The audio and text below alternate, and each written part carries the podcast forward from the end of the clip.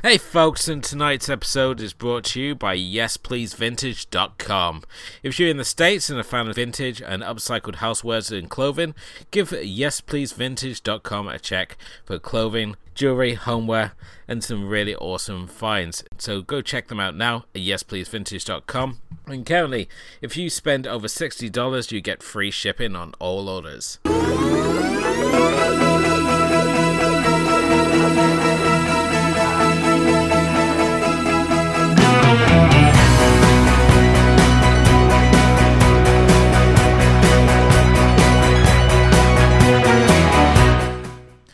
Hello, and welcome to the Asian Cinema Film Club.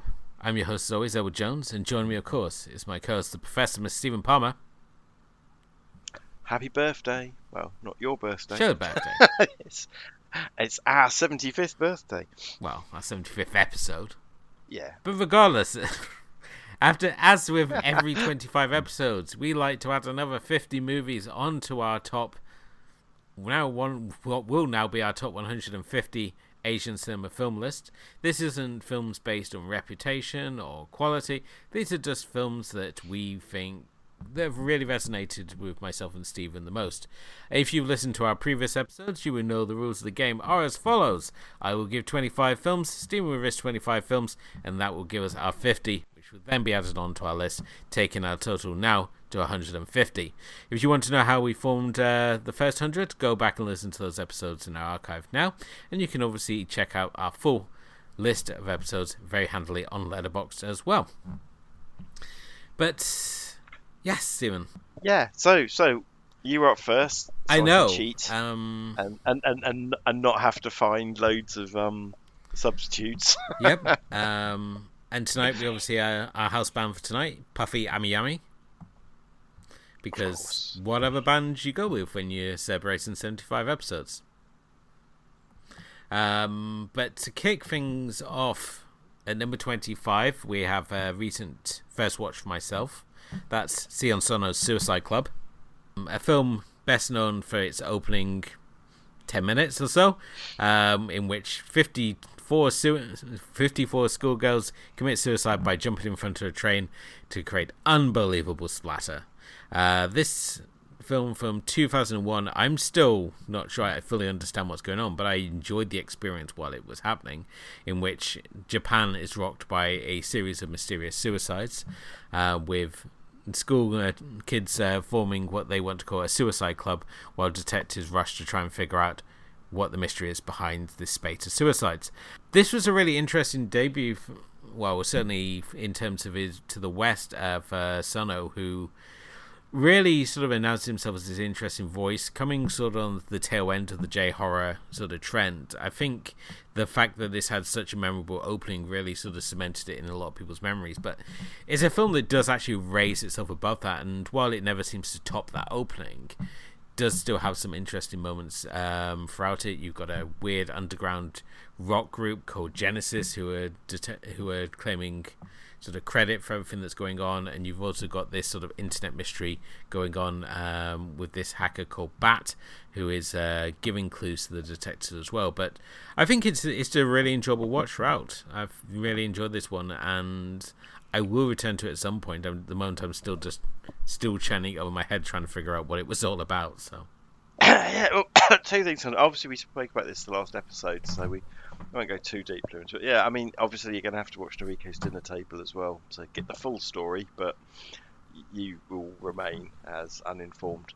Um, it is it's a weird one. Um, I'm just surprised it hasn't been on our previous hundred. I can't believe I hadn't bought it along. So, yeah, strange one. We're a bit light on Sono in the in the in the list so far.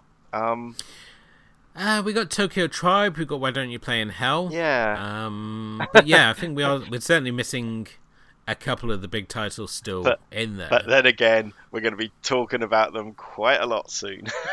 so yeah, he's going to get a three for in the main show. So yes.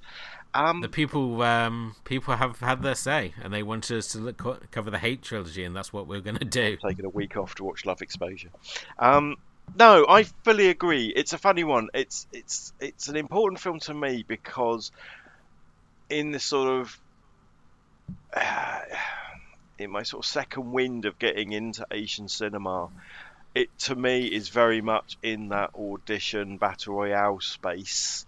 It was a film I'd read about. People were talking about it in forums, you know, back when forums were a thing, um, and I definitely imported it. I, I know I did. I got an imported copy from somewhere, and and it's dreadful quality. I wonder if I wonder if um our friends at Third Window feel like doing a restoration or something because I think it, it needs one. Um, but yeah, no, it definitely. I'm more shocked that we, it's not already in our hundred. So you've already shocked me once. Okay. Uh, another one that uh, not in our hundred yet, even though the other two parts of the trilogy are, and that's Sin Vengeance from 2002 from Park Chan Wook. Uh, the most overlooked part of the Vengeance trilogy, and yet it's equally as good as the other parts of the trilogy, in my opinion. I think it's a really interesting uh, story in which this guy gets caught up in this uh, kidnap plot, only for the young girl he's kidnapped to accidentally drown, setting her father off on a course of vengeance, uh, which ultimately does not end well for anyone concerned. But this is a really beautiful film. It's a little more subtle than the other two films in in the series, uh, but at the same time, much like Joint Security Area, I think it's a very overlooked um, entry in Park Chan Wook's filmography. I think there's some really interesting moments in it, and certainly with the character of Ryu, who's uh, this deaf man who's trying to do his best to raise money so he's pay for his sister's kidney transplant. I mean, he tries to um, go through the black market and ends up having one of his own kidneys taken. There's a really beautifully shot uh, sex scene in this, which uh, uh, Ryu and his girlfriend sign language to each other, and it does what the Vengeance trilogy does. It shows vengeance, but in the most beautifully shot way. And I think if you're overlooking Supremacist Vengeance and just focusing on Oh Boy, you're really doing yourself a disservice, as we've obviously proven already with this list, because I've put Lady Vengeance a lot higher than Oh Boy. But for Vengeance is definitely one that uh, needs to be recognised as well. Um, yeah, obviously another great performance in there by the fantastic Song Kang Ho in it as well. Yeah, I think it. Um, I don't really understand why it doesn't get the love. It was certainly recognised by Asian film nerds at the time, but um, oh god, dear me. Um, some reason, Old Boy just went that extra notch higher, didn't it? And maybe just just just cast a big shadow over it, and people didn't. It didn't really get a chance to breathe, certainly over here in the West. And then Lady Vengeance is just such a wonderful movie, although one I dread to watch because it gets so grim and dark. Um, but yeah, I think you're right. I don't think people give it enough credit. I will say the DVD I had the subtitles run out one minute before the end, and you don't know what Song Kang Ho's character's saying at the very end. I need to go back and find out. I've got the um, Arrow did a box set a couple of years ago with all three in, so I, I will be going back to relook at that. In fact, may well, even hmm. though even though our audience let us down and didn't let us cover the Vengeance trilogy as our 75th birthday present, we will no doubt bring all those films to play because they're all really good. So yeah, I agree. I agree. And again, one I'm surprised isn't already on the list.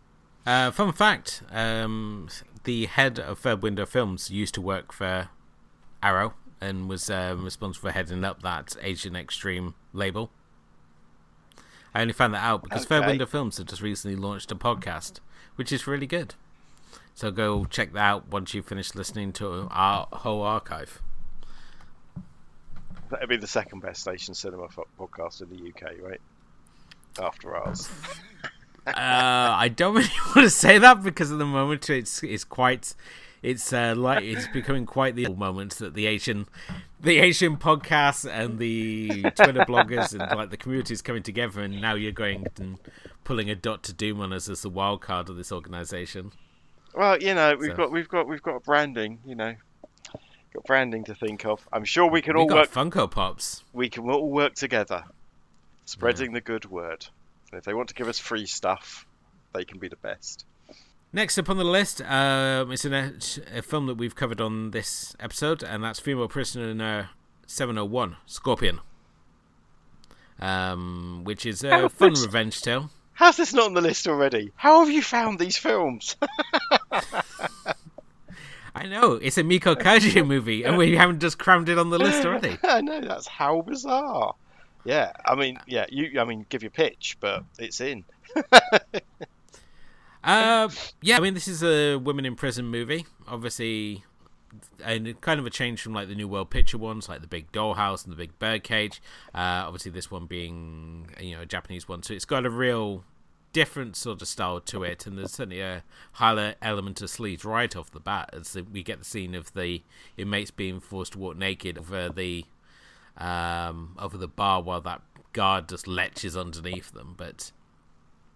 No, I think this is a it's a really fun one where obviously she plays this this woman who was set up by a detective um, and is basically sentenced to do hard time in a wid- uh, women's prison where all the guards are just sadistic and horny and she, at the same time she has to deal with like rival gang mates and working out how she's going to pull off this amazing escape but it's the first in the series and i mean I really enjoyed this one. Meiko Kaji is just great as always. I mean, whether it's in this or Lady Snowblood or the Stray Cat Rock series, I think she's never really put in sort of like a bad performance. She's very much like to these sort of movies what Pam Grier is to blaxploitation cinema. Yeah, I mean, she's got she's got a previous career. Uh, uh, in, there's a bunch of other films before she. I think she was at the Katsu studio, wasn't she? But they wanted her to get into pink movies, and she said no. Yeah. And sort of broke out, and then just did these iconic roles like Lady Snowblood and and and, and Scorpion, and I mean, some words are bandied around a lot, but I think along with Brigitte Lin, she's iconic, properly iconic. There's images of her, even if you haven't seen the films. There's images of her. You know, uh, is this the one where she, where after she's escaped, she's got that black outfit with the big wide rim hat, isn't it? Yes, And- this is the um, to- it's gave us obviously that iconic shot of her with like the big big rifle. Mm. Uh, but yeah, her in black with with the big wide brimmed hat is, is sort of like one of the iconic shots of this movie. Um, there's also that scene where she's um, being abused and the floor turns into a disco floor for no apparent reason. Yeah, that's a bit weird. there is all, all all these films have a bit of sort of 60s, 70s psychedelia going on at the same time, don't they? Oh yeah, these, these are real sort of grindhouse efforts for sure, and I Mm. think if you're a fan of like you know the Pinky Violence movies, then this is going to be right up your street, as it's pretty much more of the same, just a lot of women kicking a lot of ass and a fairly high amount of sleaze thrown in as well. In, indeed, but with a, there's a, just a little bit extra class with um Yeah. with the lead actress, I think. But yeah, no, I again, I, I don't. Ah, jeez, my job's getting harder because you've picked three so far that I could easily have picked. Next, okay, um, as is always the way with these lists, I've gone with a film from whichever anime series is sort of my obsessions at the time. Previously, we had uh, Girls und Panzer, the movie, and this time round we got Goblin Slayer, Goblin's Crown, the first feature length movie from the rather awesome uh, show Goblin Slayer. It's um, you know, it's just a fantasy anime in which you got the Goblin Slayer, who's this knight who um, is just obsessed with killing uh, goblins after they brutally murdered his sister. And this is just basically an extended version of the episode, although we do get a really nice snowy setting as the party that we've grown so attached to uh, head to a ancient fortress to battle a big old powerful goblin and his horde. Um, if you like the series, this is just more of the same. If you didn't like the series, just avoid this one because you're probably not going to like it. But um, yeah, this is just a really fun action anime. There's nothing too heavy. It doesn't get caught up in like heavy philosophy, and it's just really plays into that D and D style edge that we've seen with like, is it wrong to pick up girls in a dungeon? Um, those sorts of uh, those sorts of anime. So it's uh, just really light, breezy fun. so obviously I haven't seen this, but I will ask sort of the reverse question of something you just said. If you haven't seen the Yeah. Ca- or, or the or the, the series, could you watch this Oh, yeah. standalone, or is it very much? No, you can watch this. You can watch this. It gives you a handy recap of like this the best parts of the series when it starts. So if you've not seen seen this, then you can you can it's in the series. You can still watch this as a standalone um, and enjoy it all the same. It's on Crunchyroll, I believe, at the moment, and I think it may be on Funimation. I'm not too sure, but it's easy to Okay. check it out. Okay. Obviously, I haven't seen it. I've never even heard Okay. of it. And yes, it's it's a bit like yeah, Girls and Panzer and Patlabor. You um, Any anime that I mention that's not made by Ghibli. yeah. but that's okay. It's a big, wide, wonderful world. Cool. Uh, next one, we have a film which is still not got a physical release over here. So you have to go and get a digital copy, which is a little annoying, but that's The Witch Part 1 The Subversion.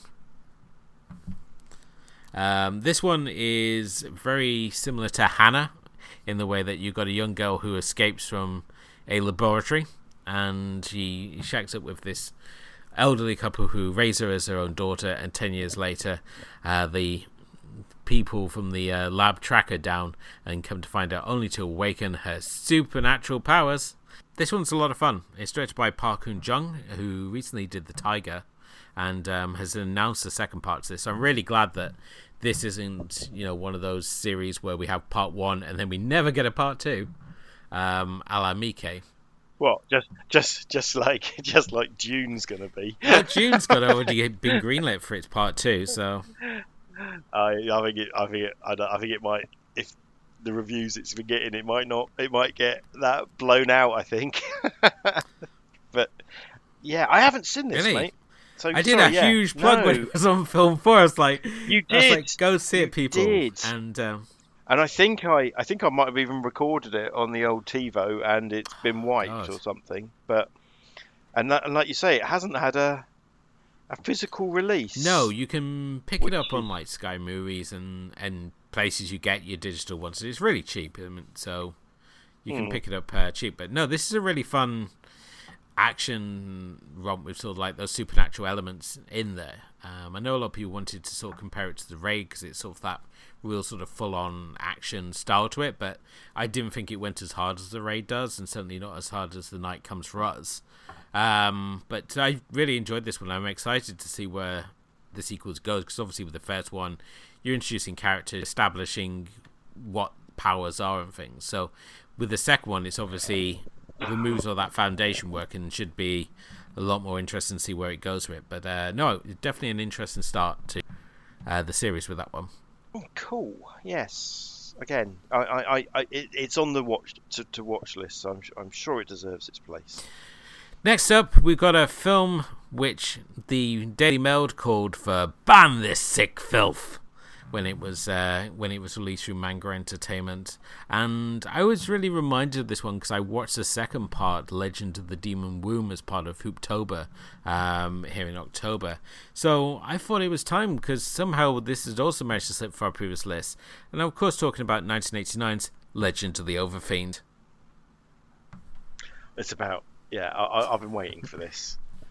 I thought this was going to come in episode 25 and episode 50, but you've you finally I'm you finally, finally, pulling the, it. the trigger on this because recently I just revisit it and while it obviously has those shocking elements, I mean it's got demons and tentacles and rape and sex and violence and all the sort of things that we associate with the demon schoolgirl sort of genre.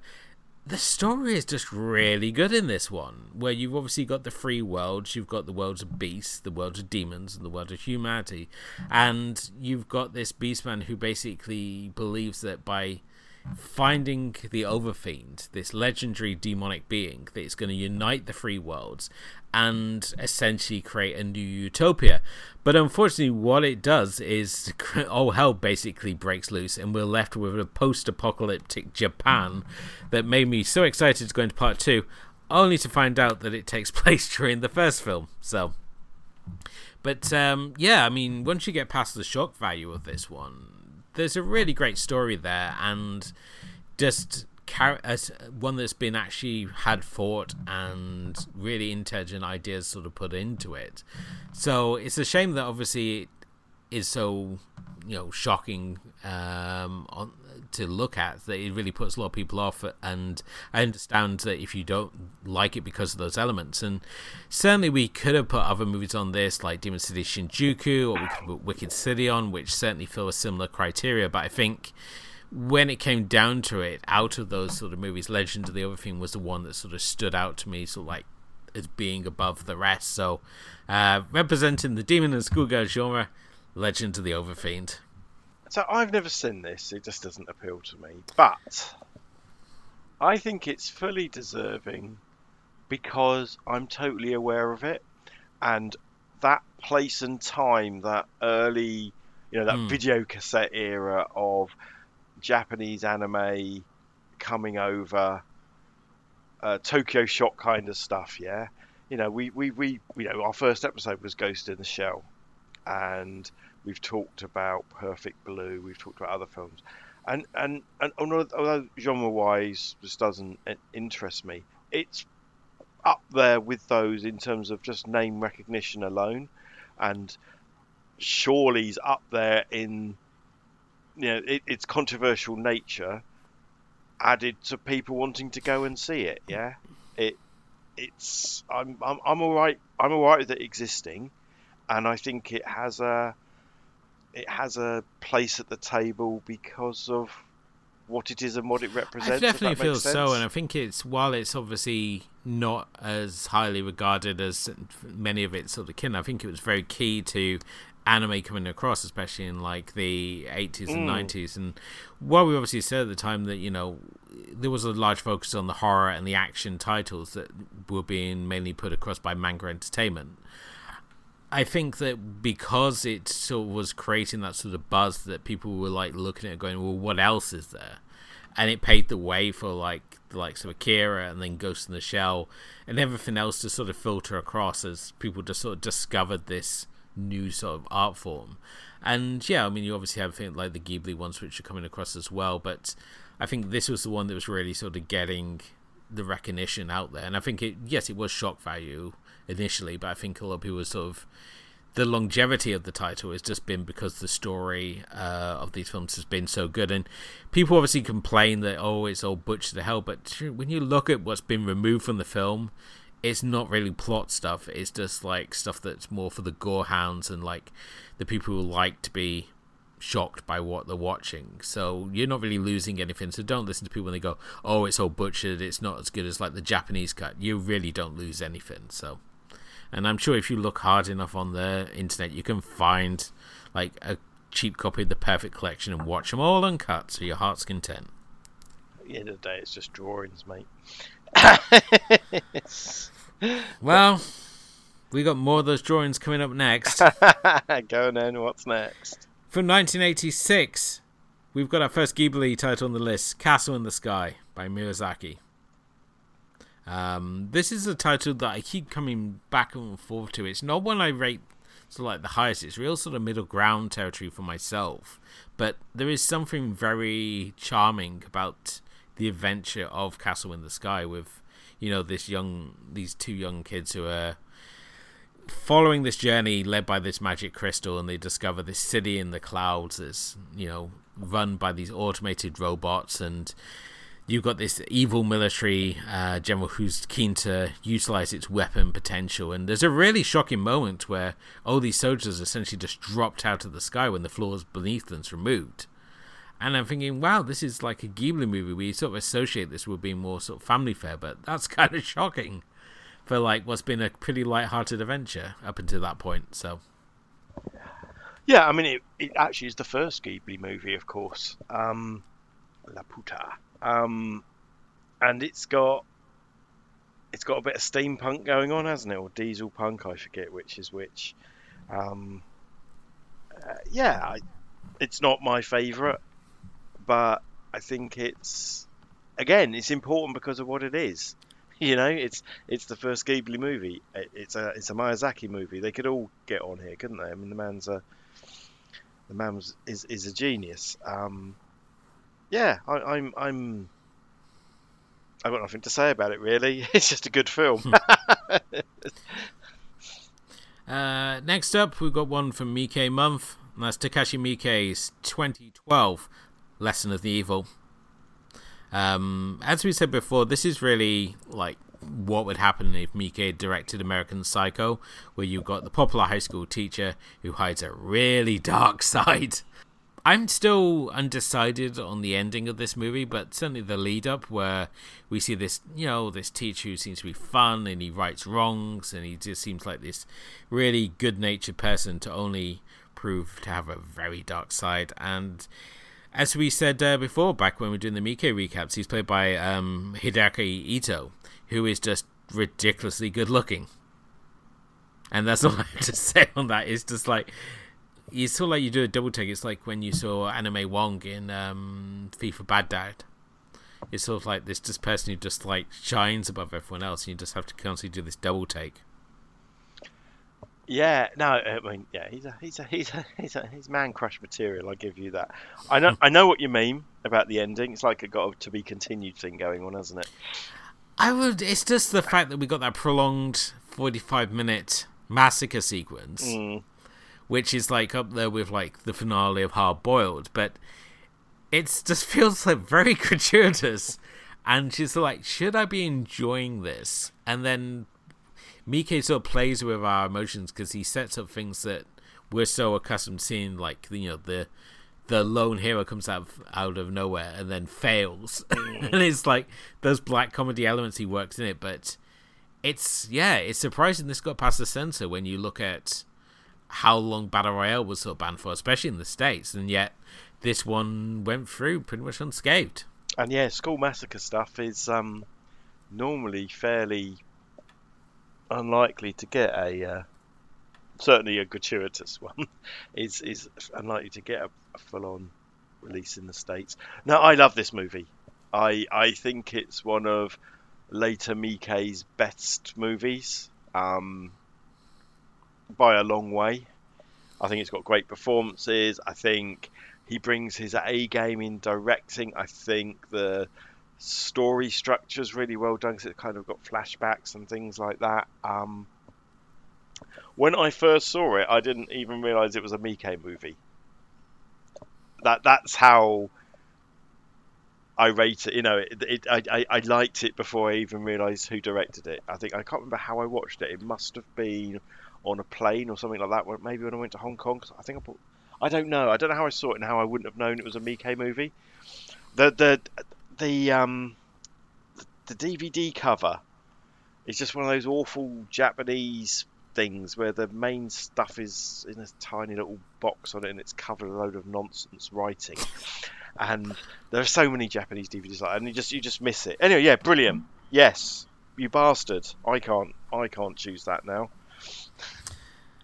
Okay, uh, next up, we've got a film which not only features finger guns, a kung fu gorilla, and writing messages by Snake. is, of course, Tian Long Ba Bu, or The Battle Wizard, from 1977. A delightful slice of kung fu weird um, that also features a fire breathing wizard with telescopic chicken feet. Oh. Um, this was a really fun show to record. it's also a really fun movie to watch, as um, it's just absolutely one of the most bonkers things that I think we've we've seen on the show. Uh, you know, you know the way that I bought World of Kanako to the show, yeah. and you ended up liking it a huge amount. In fact, you, you bought it to the top 50 last time. Yeah, I did. Yeah. This is your version of that to me. this is just. It's bonkers. But great bonkers. And you can sit there and you can shred it apart, but you cannot deny at the core. It's just ridiculously enjoyable you know, you can get some gonzo filmmaking, and at the end of the day, you can say, well, it, all it is is just stupidness. This is just fun with a capital F. I'm not even sure if it's meant to be comedic, mate. I'm not. I'm not. I don't care because it's it's just got so many bonkers ideas, and it just I don't know. I just yeah. This is the this is one of the best films that you've bought that I bought along that I hadn't heard of before. When you said the Battle Wheel, I think I've never even heard of that. And even then, the title nothing to do, is it? it's just I don't remember any battle wizards. I just well, remember you got the, you got the the the wizard who lives in his disco lair. Yeah, I suppose. Um, I suppose who loses his legs at the start. but I'm much more interested in the fact he's got telescopic bird legs and he's got a gorilla, a kung fu gorilla downstairs. Uh, who they don't even pretend is a freaking gorilla. It's just a man in a suit, and it, but it doesn't matter. But it's not you know, like a lot of these things you can sort of say, well, that's a bit camp or something like that, can't you? I don't, I don't even think it's camp.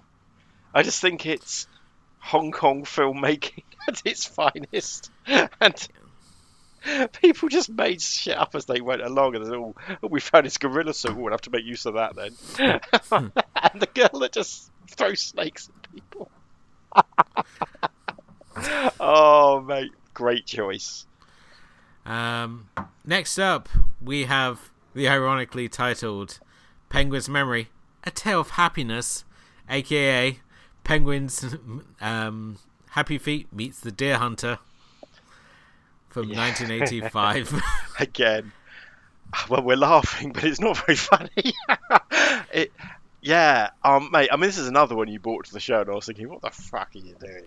Bringing some some movie about based on a Suntory mascot from a yeah. from a from a whiskey campaign, and it's just wonderful because it's a really serious movie, and you start watching it and you think, yeah, they're penguins, and then it doesn't matter, and it just generates this world that isn't really about penguins at all, is it? It's about no. It's... As you say, it's it's not quite as well, it's not as long as the Deer Hunter, um, and it's not quite as dark. But I tell you, it's getting there.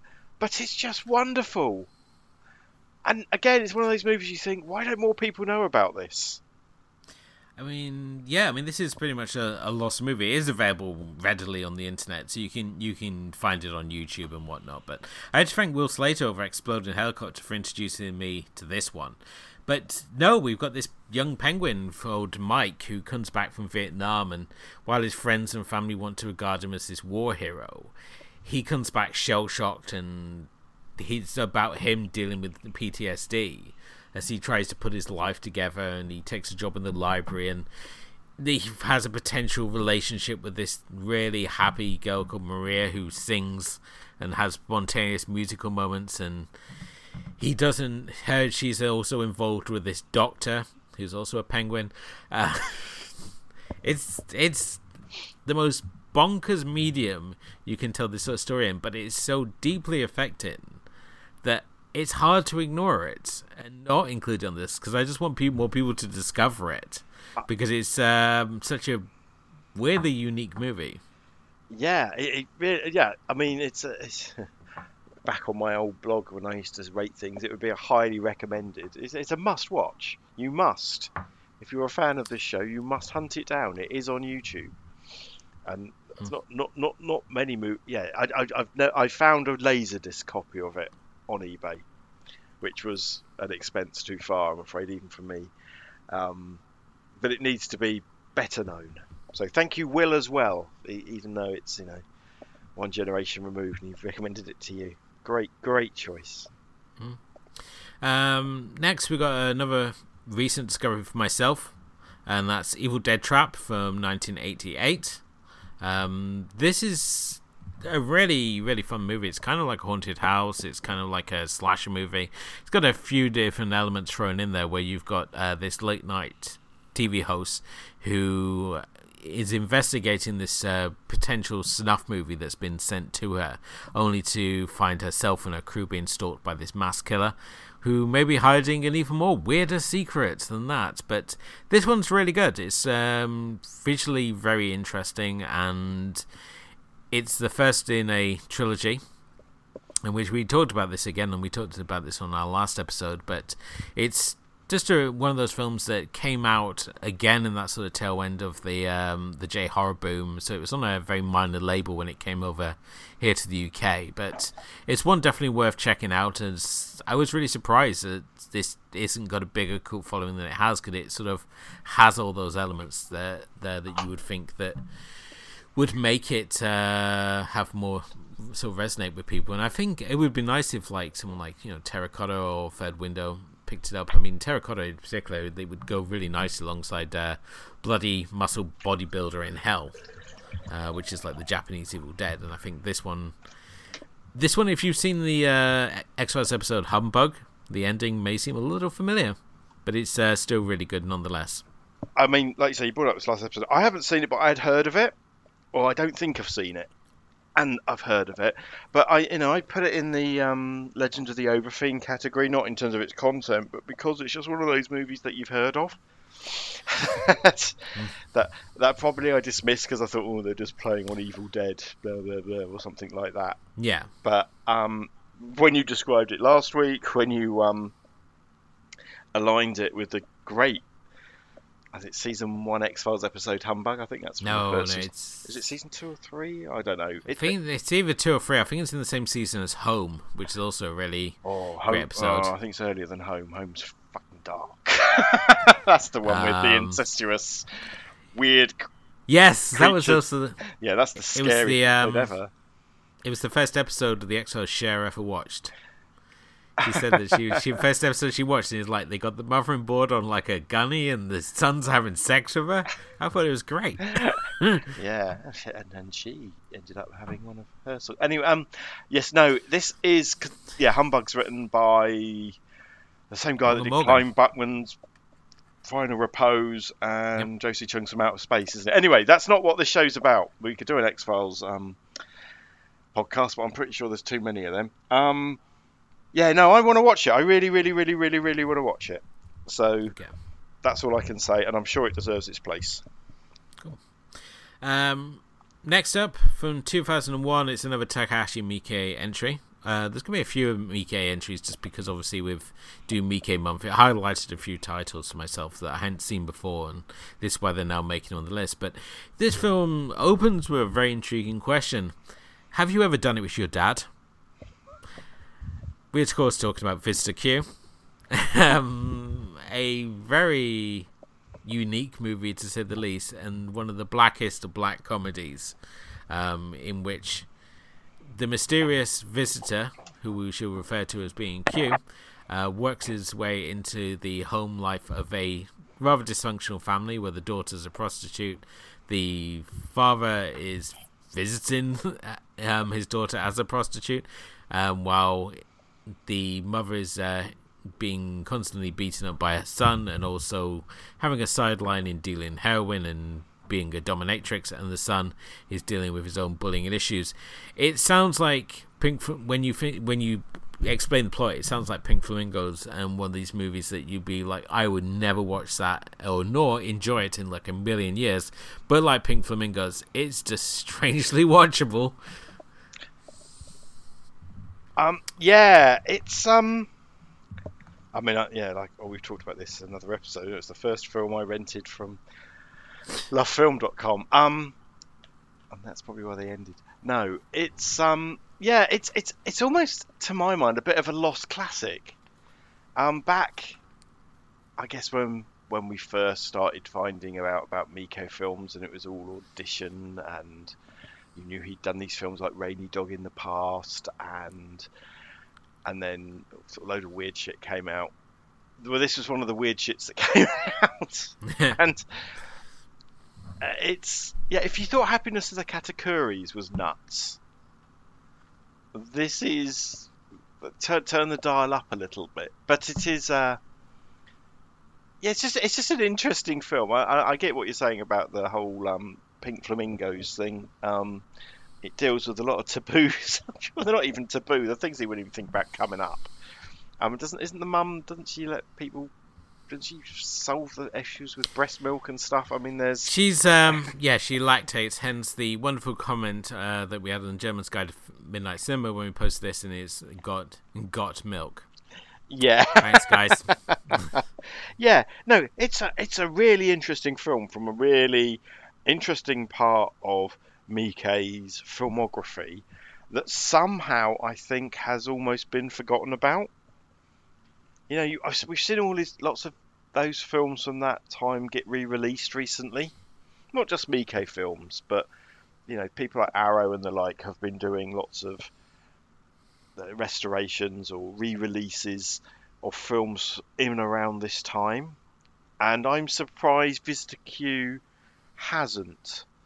Um, in some ways, it feels more like a Tsukamoto film rather than a Miike film. If that's okay, if, if you know what I mean. Um, yeah.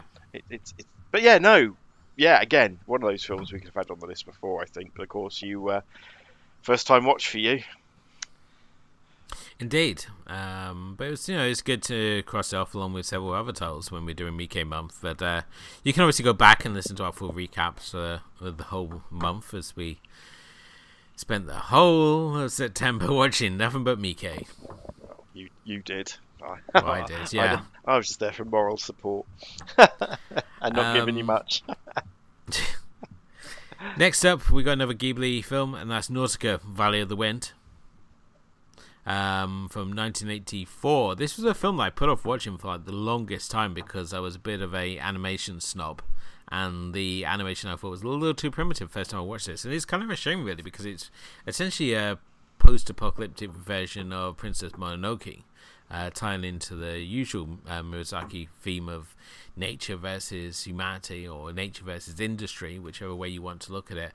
And yeah, I just really enjoyed this. I think it's a really interesting adventure romp where you've obviously got Nausicaa, who um, is sort of like the leader of one of the last cities in uh, humanity, who um, live in this this small bubble of uh, of life, and uh, while the world is now basically ruled by giant insects. But um, I, for some reason, again, Nausicaa is one that's fallen by the wayside to a lot of people. They tend to focus on that middle period of Light Spirited Away, Howl's Moving Castle, um, and then we never really talk about Nausicaa for whatever reason. It's kind of a shame. I know I've never seen it. Have you not? No, it's one of those. It's actually one of my dark next... dark secrets. it's next up because obviously we're doing the Ghibli movies in order, so it follows on from Castle Cagliostro. So mm, okay. which was the first one, and then uh, Valley of the Wind was second. So yeah, so no, so it's not technically a Ghibli film, but it is a Miyazaki film.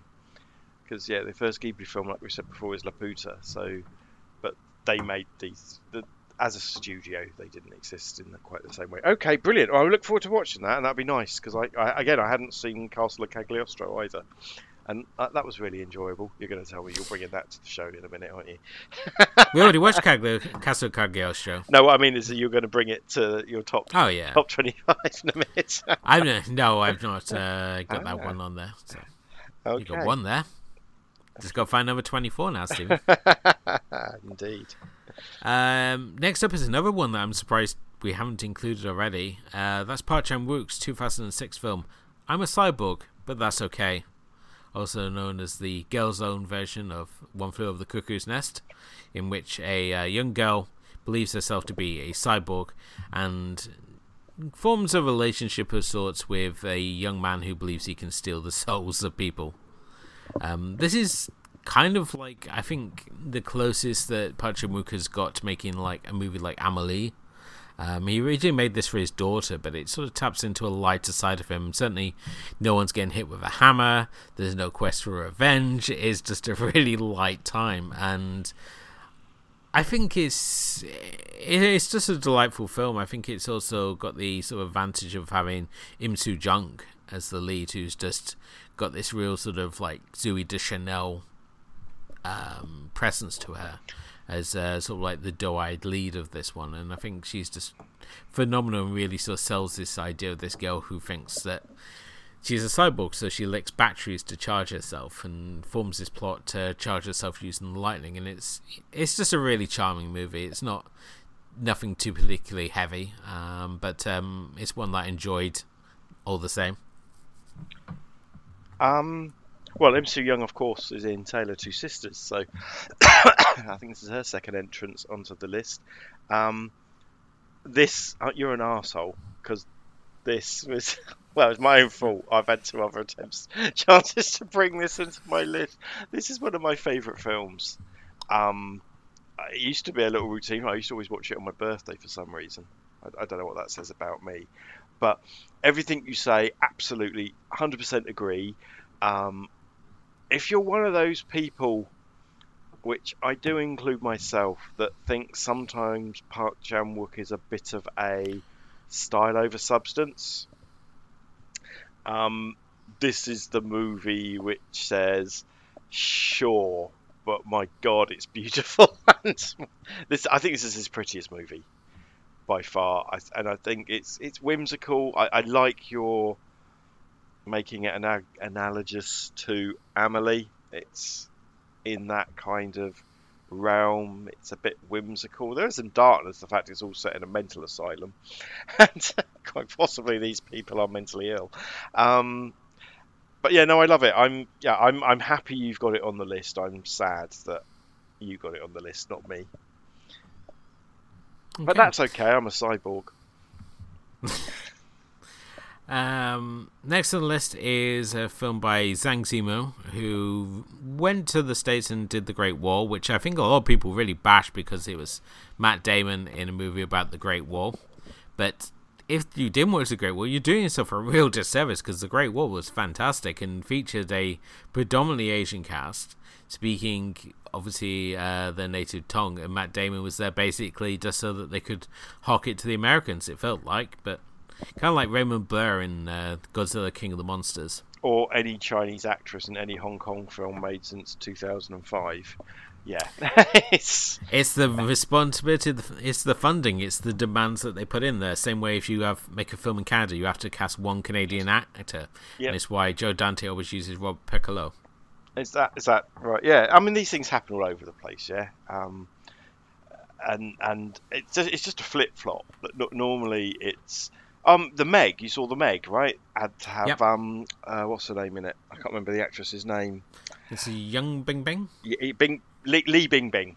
Li Bingbing, sorry. As opposed to Fan Bingbing, who's who's who's the other one. But yes, yeah, Li Bing is just there for the Chinese market. It works both ways. Um, I never seen it anyway. But what film have you chosen? Oh, the film I've chosen because we didn't mention about the Great Wall. yeah, we want to talk about his follow-up. We're 2018 Shadow.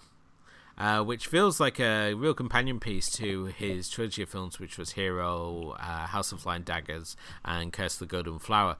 And with Shadow, the color palette is blacks and grays, as uh, you have two warring kingdoms, and it's probably most memorable for the use of the blade umbrella, probably the coolest fashion accessory ever.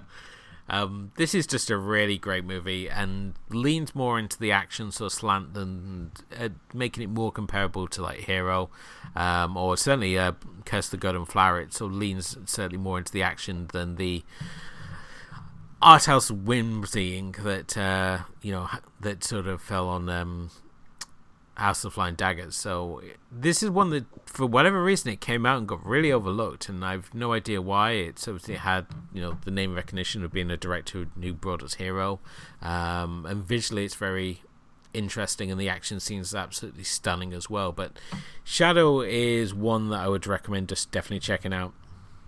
So I've got a huge confession to make. Okay.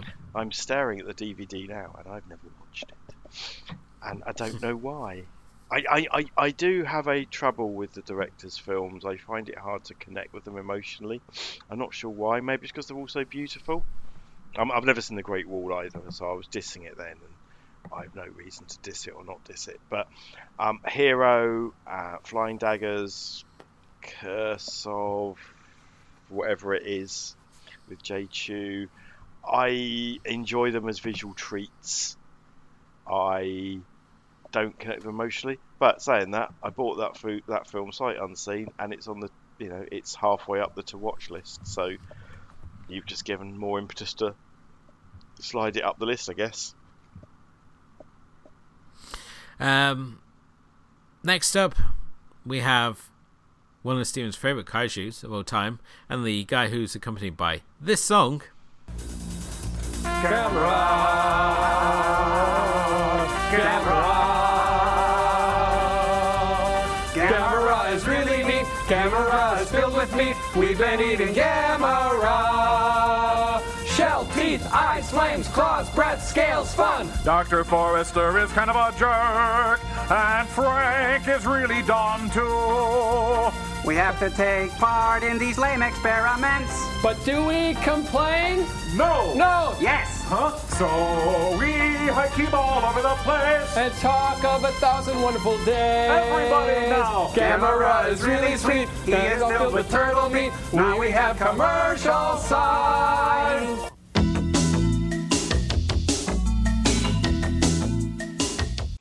It's Gamera versus Guiron from 1969. Um, this is one of the Gamera movies I'm just like absolutely obsessed with. It also features a scene where Gamera does the parallel bars and fights Guiron, who is essentially what happens when you tape a steak knife to your dog's head. Please don't do that. Please don't do that. Um, basically, two young boys uh, discover a flying saucer that they get into, and it takes them to Earth's twin star, where they encounter a pair of beautiful B movie esque women who are secretly planning to eat their brains. Um, and they have the guard dog Guiron, who, uh, being the friend of all children, is forced to battle in order to help rescue them. This one is just wonderfully bonkers kaiju goodness. It's just super fun and really showcases all the best that Gamera has. I mean, he's a fire breathing space turtle who, as we said already, is a friend to all children, despite featuring in some of the most violent kaiju movies of all time. But uh, this one's definitely worth checking out, and yeah, I just had a really fun time with this one. So yeah, I mean, again, you mentioned this a couple of weeks ago. I have pulled out my Gamera box set to watch it. I haven't seen it yet, but you know, I'm a big Gamera fan, and I'm sure it's going to be fantastic. Mm. It's on the Arrow Player as well, so uh, if you haven't got the box set, you can check it out there as well. Next, I've got a film by one of Steven's favourite directors, Bong Joon Ho. Yes. With the Academy Award winning Parasite from 2019, um, in which the a family work their way into the lives of a wealthy family, only to find out the previous help of the household haven't quite moved on and are keen to take the house back for themselves. Um, Bong Joon Ho was a director I sort of dismissed for the longest time because I didn't like the host, and like a lot of you people out there who just really love the host, and I still don't get the appeal. But you know, all the more power to you. But I went on a bit of a binge of his uh, material. I watched things like Okja, we watched Mother on the show, and uh, Parasite was obviously included in that as well. So I've still got a few titles like um, Memories of Murder still to watch, which we will no doubt get around to watching at some point.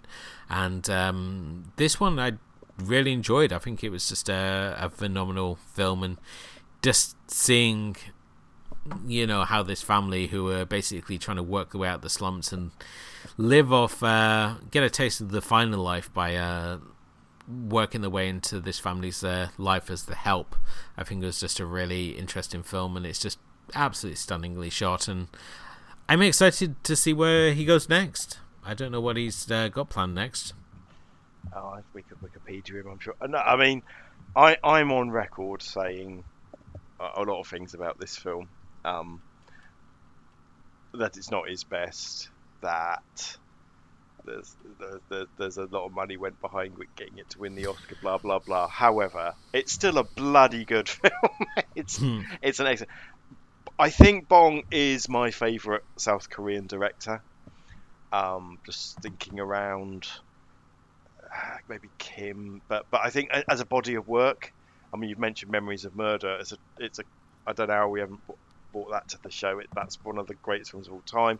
I was delighted to bring Mother, which I think you enjoyed, Mother. yes Um, Mother was good um, and he, uh, the, the thing I like about Bong is is that yes, he floats around different genres, but he has a very clear message. You know, he's very interested in the inequalities that that gap between the haves and the have-nots. I mean, that's what Squid Game's all about as well. But so that, that it, that's definitely an object, a, a subject of great interest to creative types in South Korea. Um, and Parasite's just full of these. I mean, it's his best looking film. Uh, Why they did a black and white version, the mind boggles. I mean, there's a whole scene set on artificial grass, which surely can only work with bright green glass and bright green grass and blood. Um, how it would work in black and white, I don't know. I do have. I got the Bong Joon Ho box set that they put out this year, to sort, which has the black and white version on it. I will watch it, but I just don't understand. There are films I understand in black and white, like the Wolverine Wolverine film. Logan. Logan, yeah. yeah. I think putting that in black and white adds to it. I think Fury Road is kind of interesting in black and white as well. This is just what the fuck. anyway, never mind. Fantastic film, good choice. It had to be on here, mate. It's the most well-regarded Asian film of all time because it's got Oscars, and yeah, but it's it's it's great, and you know it's got wonderful quotable moments, um, great performances, fantastic cast, um, just uh, just just genius, genius. It's just not my favourite Bong Joon Ho. oh.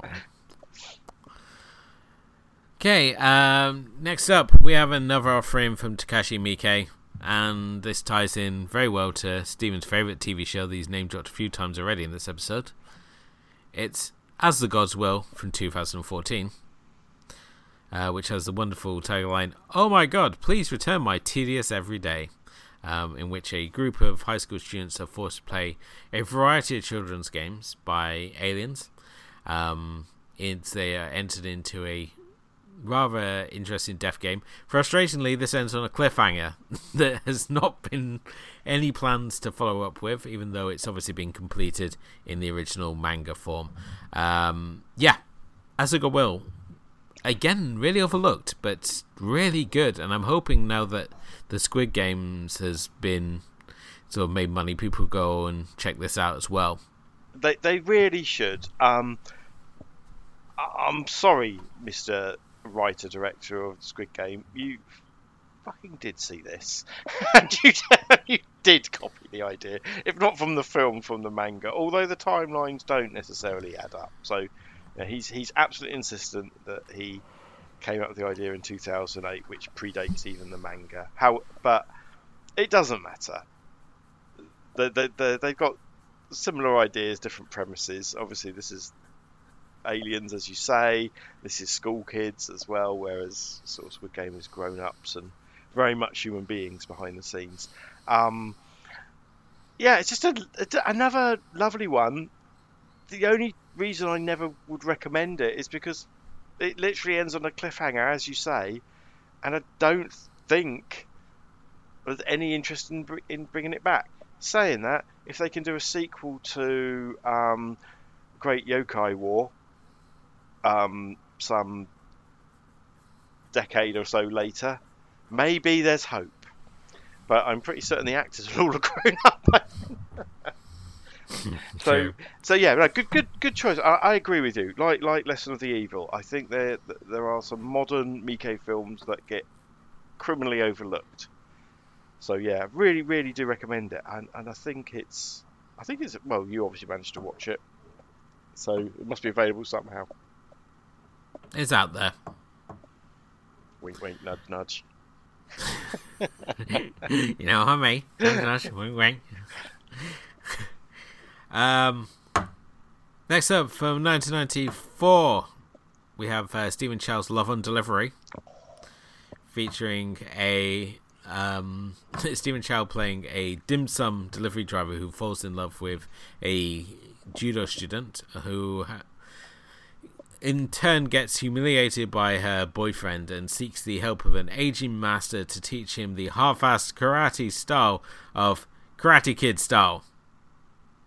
Um, this is just classic Stephen Chow bonkers. I mean, there's a whole scene where you've got a bunch of uh, people dressing up in Garfield masks of various quality, trying to seduce this young lady because he um, at one point dons a Garfield mask to uh, deliver some vigilante style justice. But uh, this is wonderfully bonkers. It's just got such good energy to it, and it makes me wonder why there hasn't been like a Stephen Chow box set or just been like a line of like the Stephen Chow movies put out because they're sort of all over the place in like terms of their availability. But uh, Love on Delivery is one that is definitely worth checking out, and I believe it's still on Amazon Prime. Yeah, I watched it a couple of years ago. Just stumbled across it. Um, it's an utter. I mean, I'm a big Stephen Chow guy, right? Um, and not just because he's got a good English name, but it's just an absolute treat. If you are willing to enjoy mo lei tau, Stephen Chow comedy, and you want to go away from the that, that sort of post um, God of Cookery world where he became a superstar, this is much more low budget and but it's just fantastic and it's so charming and it's just mental.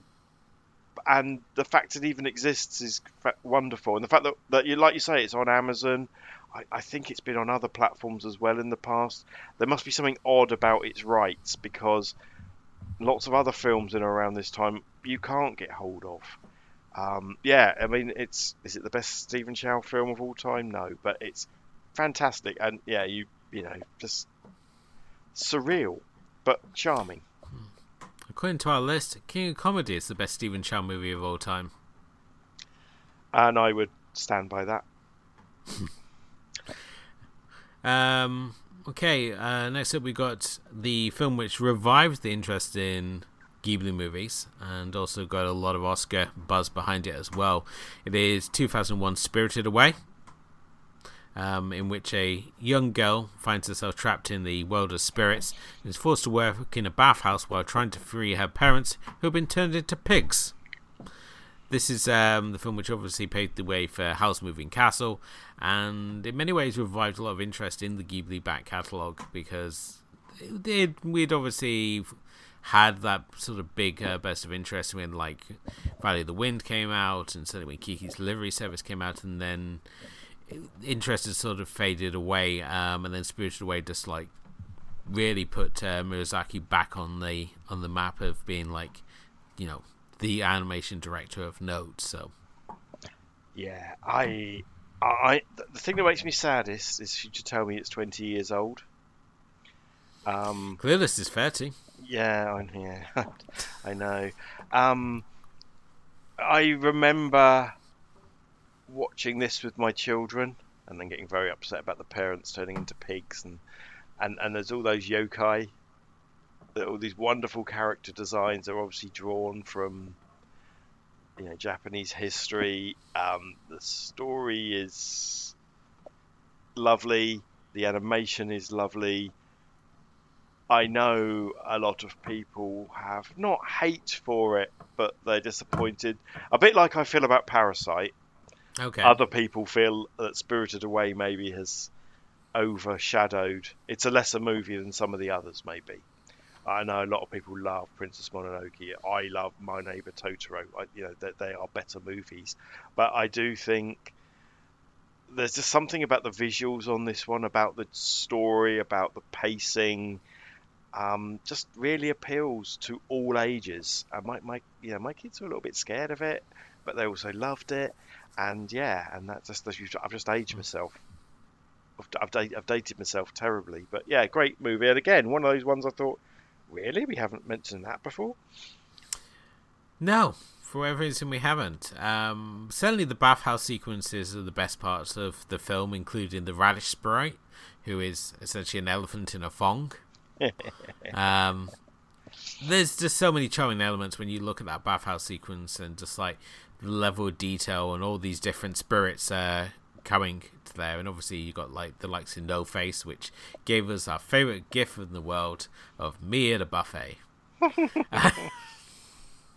but uh, yeah, I really like Spirited Away, and the fact it wasn't on our list, I thought I would correct with my own list.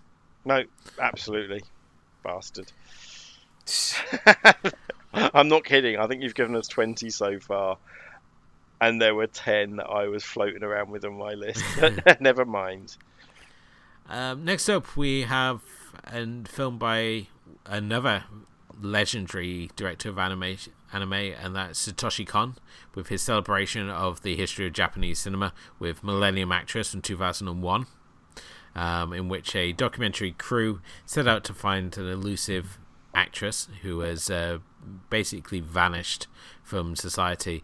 In doing so, then her telling her story, they find themselves slowly worked into her life history in a film that, as we said already, it charts the almost the entire history of uh, Japanese cinema.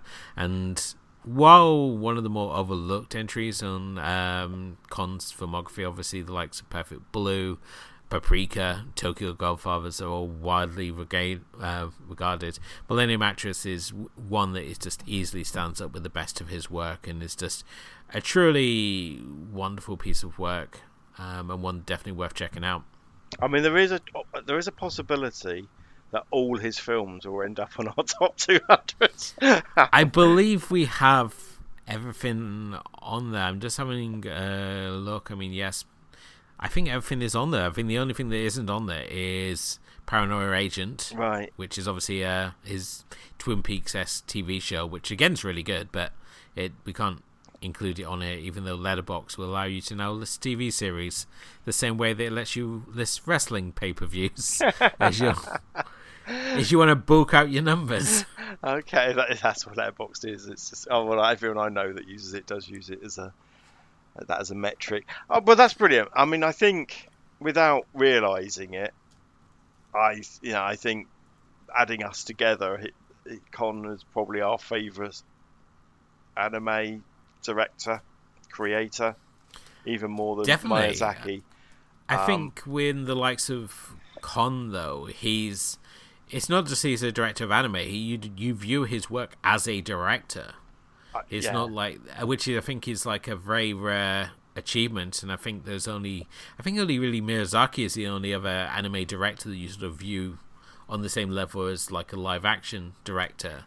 Um, other directors you sort of like it's hard to, hard to say their work rises outside of the medium so that the two are so comparable, even though they obviously have produced astonishing works. When we look at the likes of Akira and Ghost in the Shell, um, those movies are certainly on the same thing. But with Kon, he's got that name recognition the same way that Miyazaki has. I mean, it's that body of work as well. It's the quality of everything. Every film that we've talked. I mean, we haven't talked about Paprika, I think, yet on the show, have we? Even though Nope. it's up there on our We're list quite high. Um, um, th- th- there's something about his films which make you think, well, they could be easily live action movies. But they're animations and they're beautifully animated. But there is enough about them to mean that animation seems to be the right thing about it, right, right way to go. I, I know like there's a perfect blue live action, which is pants. Um, but I don't want anyone to remake Millennium Actress live action. Do you know what I mean? Yeah. Um, it's again, you, you know, I think you've yeah, you've there's Tokyo Godfathers um, to the show, and I, I wasn't really I, I was aware of the names, but I hadn't really watched the films, and there th- there's so much going on in all his films. You know, they're they're not just the story. You know, um, and this was lovely because you know I think I don't know about you, but I went away and it inspired me to go and look up some stuff about the actresses it was based on and to find out who they were and what they're you know because he sort of melded two actresses into one hasn't he Yeah. um, That's right. and and it was I love a film like that I love a film which makes me want to go away and explore more yet it's still a rollicking good time and it the, the stuff with like the there's so much that isn't explained but it just happens you know the characters who appear in the past scenes there's no there's no there's no explanation as to why they just do and it's fantastic and they're equally as surprised as we are that they're there. yeah that's right and it's so like, what are we doing? and then they just keep, they just go along with it like we are with for the ride with this whole story. and, so- and then one, I mean, one character basically ends up in his own story. Um, you know, we find out stuff during the. Yeah, it's just a what a wonderful movie. Um, I don't, I don't know if I gushed about it enough at the time. I, Hmm. I, I hope I, I hope I did because it's it's one of my favourites for sure. Cool uh, next, we've got our only Godzilla entry of this uh, this list, and that's Godzilla vs King Ghidorah from 1991. One of my all-time favorite Godzilla movies. Um, you know, it's up there with the likes of Godzilla vs Gigan, Godzilla um, Destroy All Monsters, and even uh, Ebirah Horror of the Deep, which for whatever reason has not made this list. Not yet. But uh, I was wondering who you made it on there. Um, again, I I, I, you- obviously I've been I've been going through a bit of a Godzilla. I've been bit, bit of catch up, mate. I've had to be taking, but I am sort of slowly, randomly going through the box set that I managed to finally get for a decent price. That you haven't even unwrapped yours, have you? Nope, um, keeping it nice. uh, but yeah, I, I, well, we won't talk about the ones that there's a couple. There's a couple of possibilities for my 25. But yes, why why versus King Ghidorah? Uh, versus King Ghidorah, it's just a really fantastic movie. I mean, this was obviously the one that reintroduced evil Godzilla as a of aliens called the Futurians, because that's the sort of wordplay they use in these movies. And of course, it's a Godzilla movie, so of course it's aliens.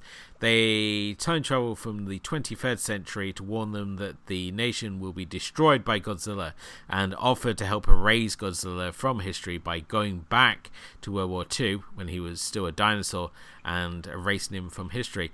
This film offers the origin story of Godzilla. It also features one of the most emotional moments in a Godzilla movie that I will not ruin for you, um, as well as giving us the all powerful Mecha King Ghidorah, which I was surprised wasn't in Godzilla vs. Kong. They went instead with the Mecha Godzilla route, but you know, who am I to tell them how to run their billion dollar franchise?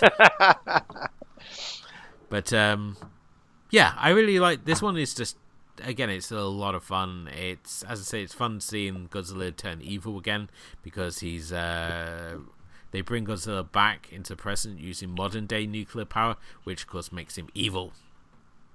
So, um, and uh, they are forced to revive the carcass of King Ghidorah, who gets royally his ass kicked in this one, um, and they bring him back as Mecha King Ghidorah. I haven't seen this one yet, but I'm sure it's as charming as pretty much all the others. if if Criterion get their acting gear and do the next era of the Godzilla movies, then this will be included in there. So so this is the Millennium era, is that right? uh, the Godzilla eras will be Heisei. Hey, that's right. Yes, I, I, I am. I mean, I know the Showa era obviously had a lot of films in, so they could do a nice box set. I'd be extraordinarily surprised if they didn't like combine the next two eras into another box set. I think it did well. Well, I mean, with the in terms of like the the eras, um, the Heisei era starts with Return of Godzilla in 1984, goes through to Godzilla vs. Destroyer in 1995. So there's one, two, three, four, five, six, seven films there. We're then into the Millennium era with Godzilla 2000 Millennium, uh, which then goes for another one, two, three, four, five, six movies. Yeah. And then we're now into Reiwa era, which is uh, Shin Godzilla, and then the Godzilla animes. Um, so yeah, Yeah, I, I, I hope they do. Um, I quite like some of those later ones as well. Um, I still don't know what to think about Shin Godzilla, but uh, yes, yeah, Godzilla War Room is a bit of a different one, isn't it? It's the fact the fact that they sort of freeze Godzilla for half the movie, so he's just there frozen, and well, lots of people. You know, there are a lot of Godzilla movies where a lot of people do a lot of chit chat. Um, but then there's some really cool stuff that they do, like where you see Godzilla evolve, and there's like the fish Godzilla, the fish eyes that are dead, and I find that kind of interesting. But yeah, I hope, I yeah, I hope they both do another live action Godzilla now that the rights have all reverted, and that they um, that that Criterion or someone similar collects those those missing two eras that we have. It would be really nice. Um, of course, now we've got to have have them the same size, 'cause otherwise it's going to look weird. Mate, if they do that, I can buy a bookshelf just to fit it. You know, Criterion collection. Just just just for my Godzilla. I mean, I've got nothing out. The the Gamera set, the Daimajin set, they're all don't match anything. My kaiju shelf is a mess. Um, right. So next up, we have another film which has been largely forgotten, despite it obviously featuring in Tartan's Asia Extreme Collection. And I have no idea why, because obviously John Wick is a big thing, and I would have thought that this would have had some sort of revival, but it never really has. And that's 2005's A Bittersweet Life by Kim Ji Woon. Um, another episode, one we've covered on the show. Um, a really fun revenge saga where you've got this. Um, I'm trying to think what the Korean mob is called, really. Um, but you got Kim Kim Tae Woon, who's a basically an enforcer for a hotel owned by this crime boss Kang, who assigns him this simple error while he's on a business trip to shadow his young mistress, and he feels that she's obviously cheating on him. And in the end, he basically finds himself being wronged by his boss and uh, setting out on his own course of uh, revenge. But much like The Man from Nowhere, I just really don't understand why these movies haven't got more of a sort of presence, really, because I would have thought people would have been really un- up on them. But no, this is just a really phenomenal revenge tale and one that's really stylishly shot as well. Yeah, I mean Kim Ji Woon, another one of my favourite directors. Um, you know, Long Park, Kim Bong, they were the, they were the guys that I was um, brought up with. Um, we yeah we watched this for the show. Um, obviously, it's got um, Lee Byung Hun in it, who is you know clearly one of the most famous Korean faces in the world. I won't tell I won't spoil you until he turns up in Squid Game, but that's that that's full of things like that. Um, and yeah, we watched it, and I think um, it'd been a long time since I'd seen it when we watched it. I think it was the first time for you.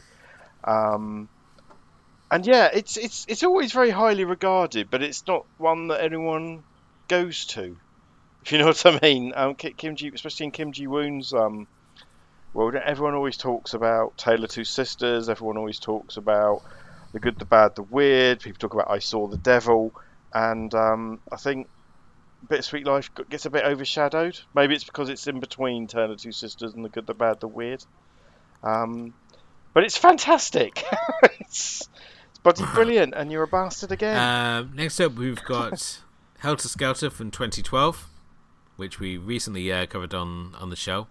Um, in which this one's very similar to Black Swan in the fact that you've got uh, this model called uh, Ryuko, who has basically become the manifestation of beauty. She's undergone all these plastic surgery treatments. It is now the top model uh, who everyone is aspiring to. At the same time, her world is slowly falling apart, and more so when a new rival is introduced on the scene, sending her into a spiral of insanity and madness that can only end badly. Uh, but no, Helter Skelter, really beautifully shot movie, and another one I don't understand why more people aren't talking about it. But directed by uh, Mika Ninagawa, um, one of the few female directors we've actually covered on the show. So, uh, but itself, no, this is it? a really beautifully shot movie and just a really fun tale um, of this girl just like being driven to madness by her own obsessions of fame and success. Yeah, I mean, obviously, you, you, you, you enabled me to finally watch this. It was another one on my watch pile. I think I'd maybe started watching it, hadn't completed, but watching it again for the show. It's one of the prettiest movies I've ever seen. Doesn't matter where it's from, it's just gloriously shot. That way, only photographers, proper photographers or cinematographers, can can make films. Um, it's got a really powerful social message. I mean, it's not. It's it's about ten years old, isn't it? Um, it but it's it's got a powerful message that resonates, especially in that Asian world of obsession with beauty. Um, well acted. There's a bit of life imitating art about it. What happened to the lead character, the lead actress in her real life after this film, very is is is fascinating story in itself. I don't think I was quite as enraptured by it as you were, but my god, it definitely deserves a place in our top 150. And finally, topping out my list is another Takashi Miike entry and uh, another first time watch of this year. Yeah, um, a film that is the perfect companion piece to 13 Assassins.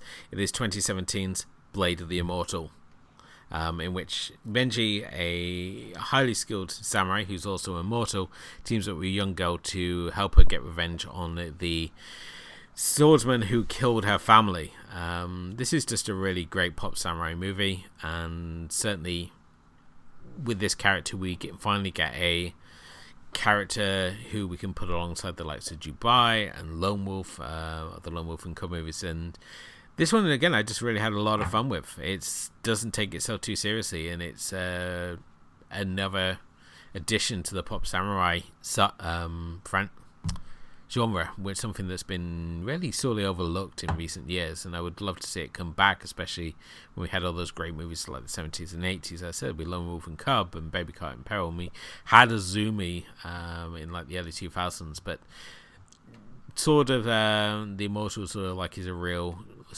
film in a similar sort of vein to those, and uh, one that I just had an absolute blast with. I thought it was really great and uh, has some really fantastic uh, battle scenes right from the start and throughout. I still haven't seen it, but I have it on my shelf. I'm sure it's fantastic. I will get round to it. There'll be a there'll be a there'll be a week I've got a cold or something, and then I'll, I'll just put them all on one after the other and en- hopefully enjoy it immensely. So there we have the first 25 of the list. We are going to take a quick break, and when we return, Stephen will be given his 25 for this year's list. And uh, yeah, it's going to be interesting to see what you come up with now, Stephen. But uh, all that's to come up after the break. In a world where podcasts already seem to address every imaginable subject, one man broke new ground with a seemingly random obsession about exploding helicopters in movies. He was a podcaster on the edge, a maverick broadcaster who played by his own rules. Now, he has a last chance to talk about the strange way helicopters explode in film. Exploding Helicopter, available on iTunes and Podomatic now. Think you know about chopper fireballs? Think again. And we're back. Uh, obviously, in the first half of tonight's rather extended program, should we say?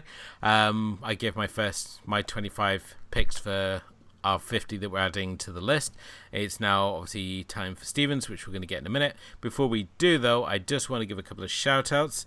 Uh, first off, can I want to give a shout out to Third Window Films, who have launched their own podcast, which uh, the first episode, maybe the second, is out as you're hearing this now, and well worth checking this out. And our good friend uh, Daniel Lackey has also launched a Doctor Who podcast as well, which I highly recommend checking out because he is the sort of all and end all when it comes to Doctor Who trivia and just randomness. He's sort of like the guy who points out to me the fact that they film in a lot of quarries. Back onto. Uh, Is, is he? Uh, is he? Is, is is he a new Who or a classic Who or a a- both Who? he's a, he, I mean, he watches the new Who, uh, but I think it's more just like. I've, I've like the same reason people watch The Walking Dead still. It's sort of like I've come this far, but you know he's he sort of sticks with it. I mean he's he's very much like a classic Whovian, um, I believe is the correct term for them. So It is um, a Whovian, absolutely. a Whovian, and um, yeah. So you go and uh, check that. out. Links Well, of I'll be course be checking in that. the profile.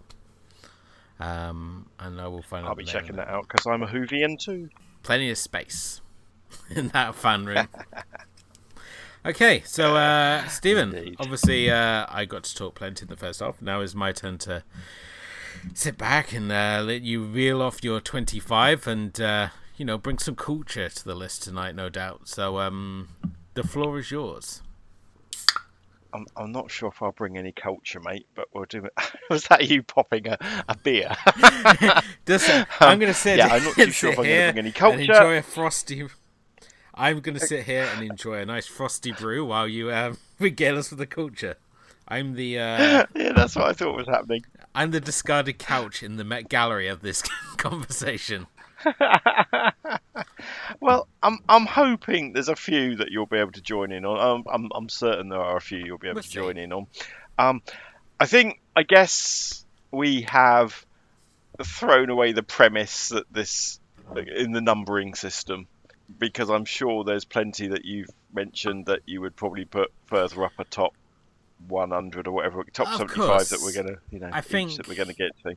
So Yeah, yeah, definitely. I think when it came to obviously Yeah. when we did do these lists, I mean, we're going off what we've seen at the time and what's available, obviously. And as we add on additional 50 each time we hit that, you know, those 25 uh, episode marks, I think you're always going to add stuff that, you know, would be higher up the rating. And then, you know, maybe one day we'll sit down and we'll rearrange everything into like a more organized order. But this is films that you know have resonated with ourselves uh, as we said in the first half this isn't just like what's been critically acclaimed what's you know got the awards and the rest of it these are just films that have resonated with ourselves so you may think why haven't we included certain films and it's just purely because it probably hasn't resonated with either of us or we just haven't seen it so uh, if there is something you think should be on the list, always let us know, and we will check it out. And who knows, maybe in the next fifty. But um, Stephen, back to uh, yourself. Back to, back back to me. Yeah, I'm just I'm just putting it off, mate. Okay, so funnily enough, my first choice is a film we talked about in the first half, which is um, let's get my notes up. It is Stray Cat Rock Delinquent Girl Boss or Alley Cat Rock Female Boss. It goes under many names Yeah, but we we like like, we, we, we spoke about it earlier. Obviously, it's got the Meiko Kaji um, aspect to it, who, who you know, an actress we both love. But actually, she's not the actual main star of this film. The main star of this film is a Japanese pop star called Akiko Wada, who's really interesting because I think she's like um, not not full on Japanese. I think she might be half Korean.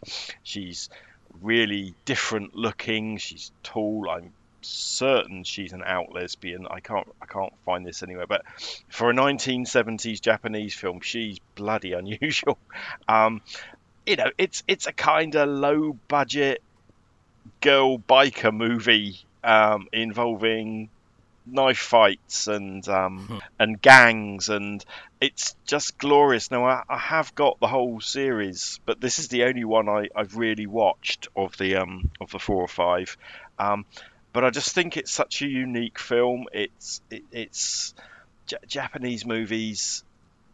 Uh, you know, I mean, you, you posted something in the Facebook group, this BFI list of seven of of, of the best Japanese movies by year. I mean, this isn't going to appear in 1970, but it's just it, it captures this mood, this age, this post 60s or sort of 60, westernization of maybe Japanese culture, or certainly an acceptance of westernization with you know like 50s biker gangs and things. But they're all chicks as well, and I bloody love it. Um, I'm sure you've seen this.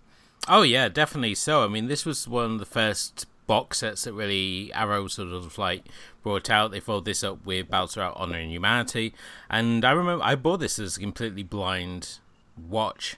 Um, and I just fell in love with this film, especially. I mean, as you said already, this one's got um, Akiko Wada, who's um, also goes by the nickname of Jote, which means Empress. And yeah, she's a tough biker chick. And this is great because I mean, this is an Nikkatsu Pinky Violence movie, as or you know, like the Girl Gangs movie, and these girls really kick a lot of ass. I mean, it's I think it's up there with like Switchblade Sisters when it comes to like girl gang movies. I think this one's absolutely fantastic, and it has that really memorable ending where you've got the rival uh, yakuza bosses are trying to chase them down in a beach buggy that goes every which way it can. I mean, they drive it up steps, they drive it down a subway. It's just insane that final thing. But um, Akiko Wada as a biker chick is just so cool. Yeah, I mean, it is. This this movie is cool.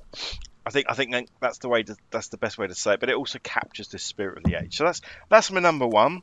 And there we go. That well, not my number one. This is the first one I've chosen tonight. Yeah, off to the good start. The next movie. I... Okay, so the next movie I've chosen is a film I've talked about in title at the very least a hell of a lot.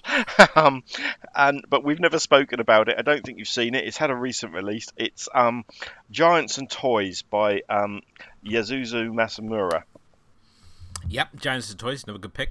I've become a huge fan of Yasuzo Masumura recently, and another one of his films will appear on the list a bit later. Um, it's one of these Japanese directors. I, I mean, I, I saw Giants and Toys maybe 10 years ago, just a sort of random film, and it's this gloriously colour Japanese film um, from 1958, which might be funny I point that out, but again, I was looking at that list, and they're all black and white films until Giants and Toys. Um, it's it's in this sort of genre of um, sort of business office dramas. It's hard to say. It's it's a comedy as well. It's a satire. Basically, there's a couple of um, uh, sweet manufacturers, candy companies that um, are having a fight who's going to be the biggest in the market, and they basically find this girl um, who's a real commoner and she's got terrible teeth, but they they they dress her up in this space suit and stuff, and and and she becomes a superstar. Um, and and it's the story of her and the, and and she's also sort of embodied this this this sort of this new young woman this new sort of popular idol she almost becomes which is i guess something new in japanese culture at the time but obviously is now just a thing. Um but it is also like taking the piss out of of the business culture of japan.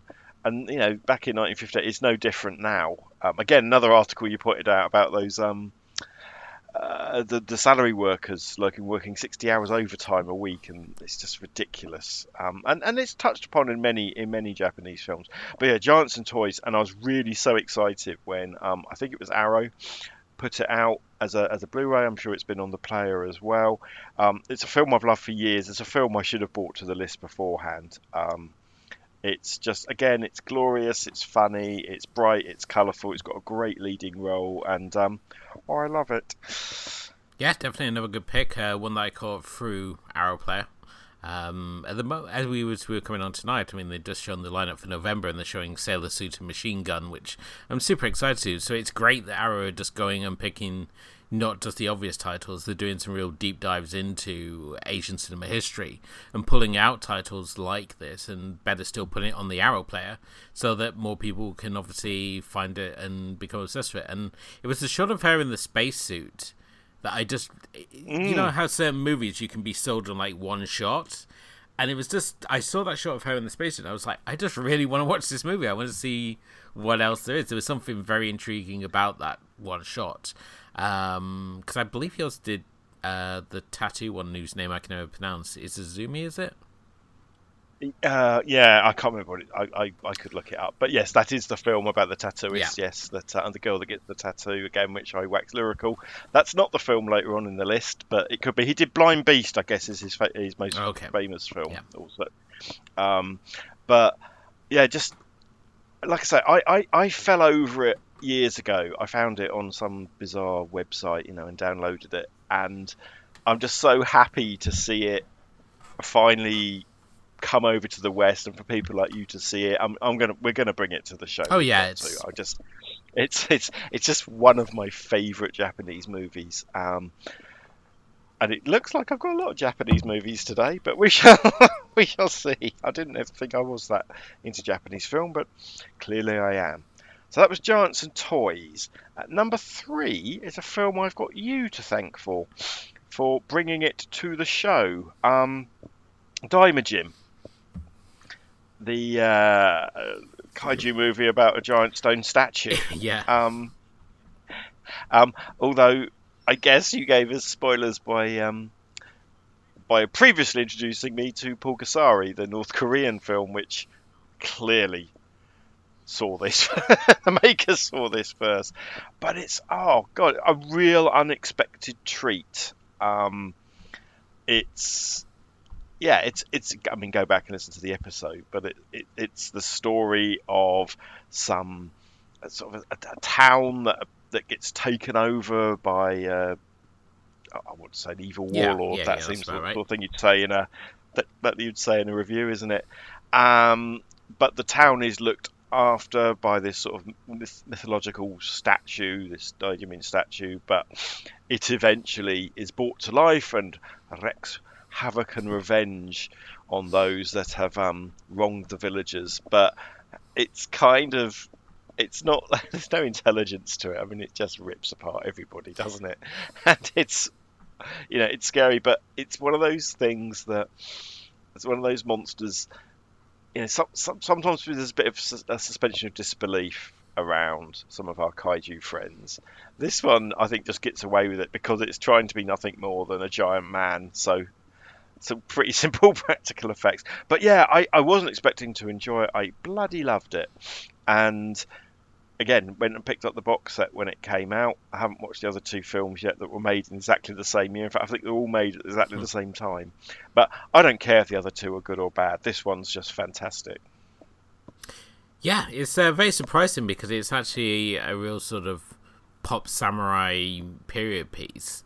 Um, even though it's obviously sold as being this big kaiju movie, I mean, Daimajin doesn't really turn up until the end, and that's basically just to lay waste to the town, which isn't a spoiler as such. It's essentially what always happens. It's just that's pretty much all he does in this one. But yeah, it's, it was a real surprise, another Arrow release. Um, so great that they obviously picked up the trilogy, um, and it again is just continuing that line of really interesting titles they're putting out for, and we see things like the uh, it's like Spook Warfare and Hundred Ghosts and things like that. So, uh, Daimajin was uh, was I was excited because obviously right off the bat it's a kaiju movie, um, but what we got was just something a lot more exciting, dare we say? I think I think so. Again, it was just one of those films I'd never. I'd, I'd heard of I'd heard of it. That's that, that's a lie to say I hadn't heard of it, but I'd never seen it. I never would probably got a chance to see it. I think we found copies on YouTube, didn't we, and things like that. But to see it all nicely brushed up and stuck on a Blu-ray is amazing. Um, what times we live in, sir? What times we live in?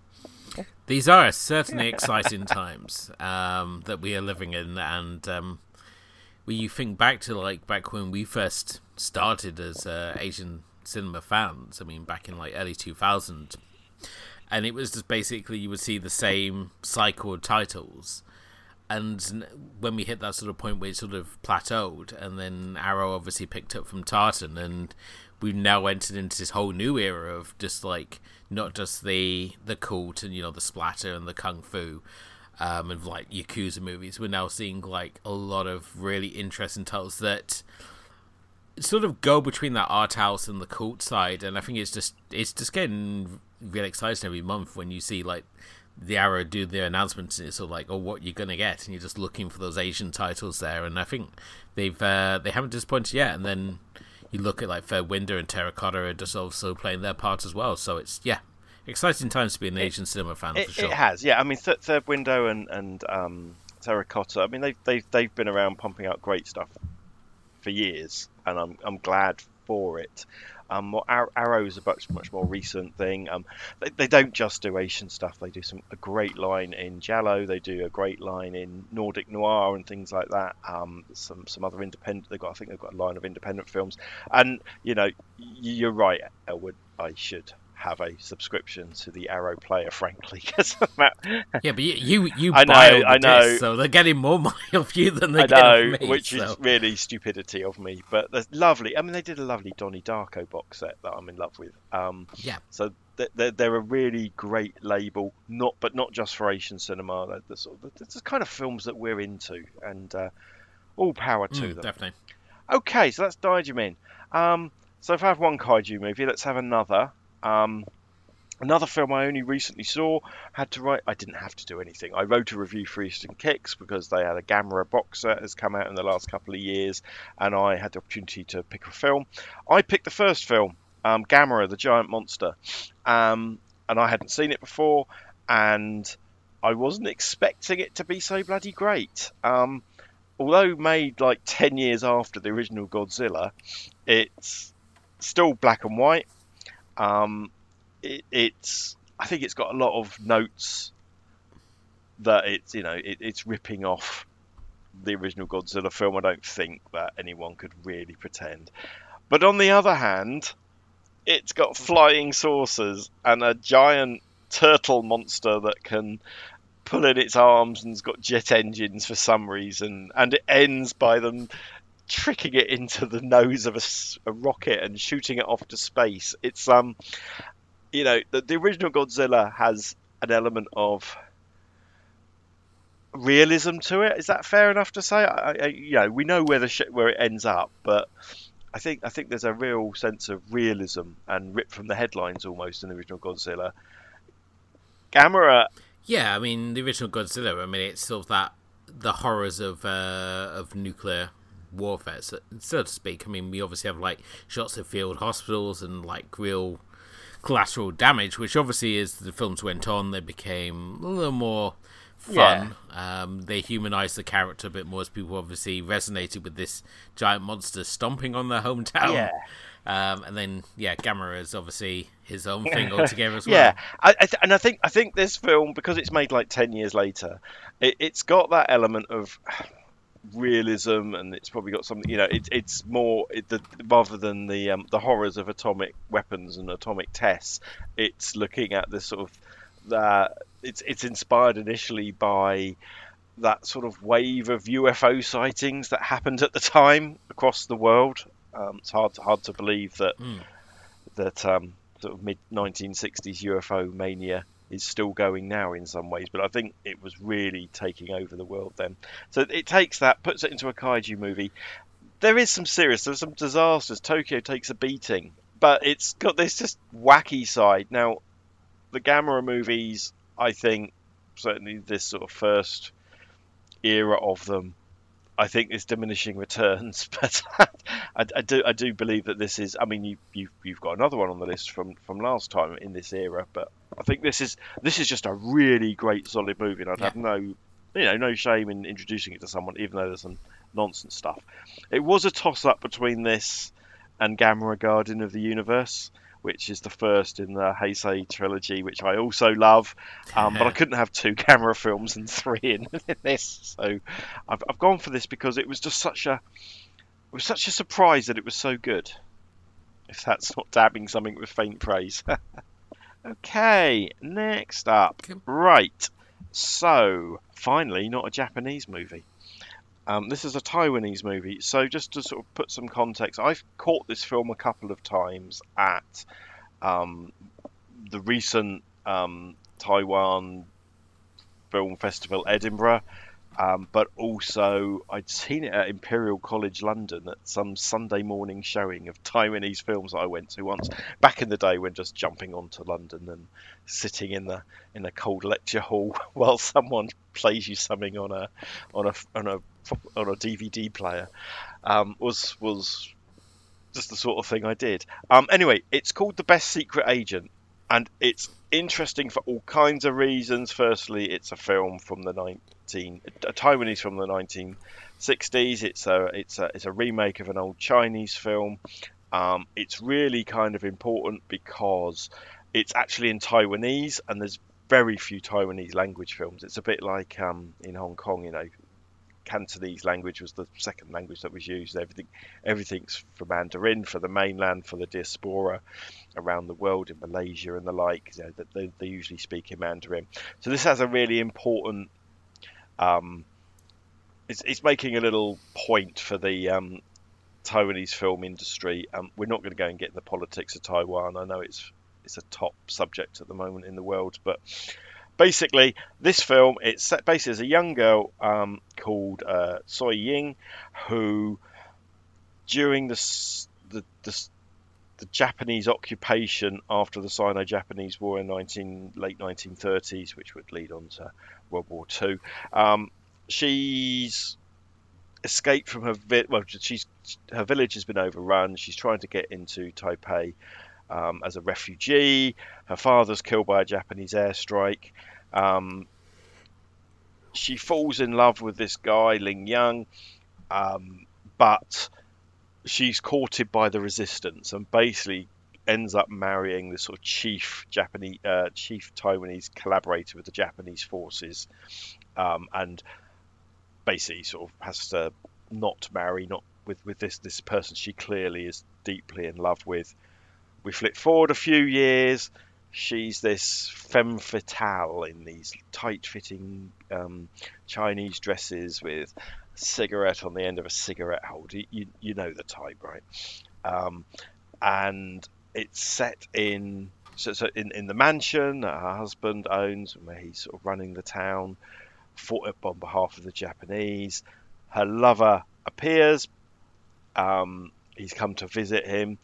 He then starts dating the man that she's married's daughter. She, she's she's she's the stepmother of this child, um, and it all gets a bit weird, Nicky, and romantic. But at the same time, the resistance are fighting back, and and there's there's this story of this secret agent, this this Heaven's Agent number one, who's organising the resistance and, against the Japanese, and and and and the guy that's the husband and the local police officer. They're desperate to find out who is who is the who is the head of the resistance. Now, even though I've skirted around it, if you don't guess who the head of the fucking resistance is, you're an idiot. Even from my description, and it turns out just about everybody is a member of the resistance. But anyway, it's just a really a really fun film, but it's historically really important because it's been found and it's been restored. Um, it's in the Taiwanese language. Um, it's also obviously it's kind of got a cult following now, and the fact it's got this anti-Japanese thing going on is is quite important to Taiwanese people. So yeah. I don't think you can get it on DVD or anything, but it's about. And if you ever go to a film festival or um, get the opportunity to see it, I really would recommend it. I'm pretty certain you haven't seen it, mate.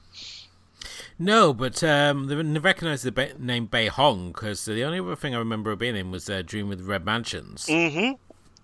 Um, and looking on that box, it was just these two films that she did, Yeah. which is really surprising when you have a, a leading lady, especially in Asian cinema, because normally they like to pump out quite a few films. So to only do two um, is quite um, quite rare, though.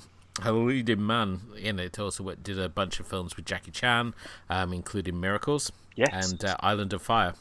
Yeah, so you know, it's got it's got people in it that um would later on, you know, they're, they're not unfamiliar faces. If you've watched sort of '60s Hong Kong and Taiwanese films of this time, you'll you'll recognise them. It's got a great cast, and it's yeah, it's just.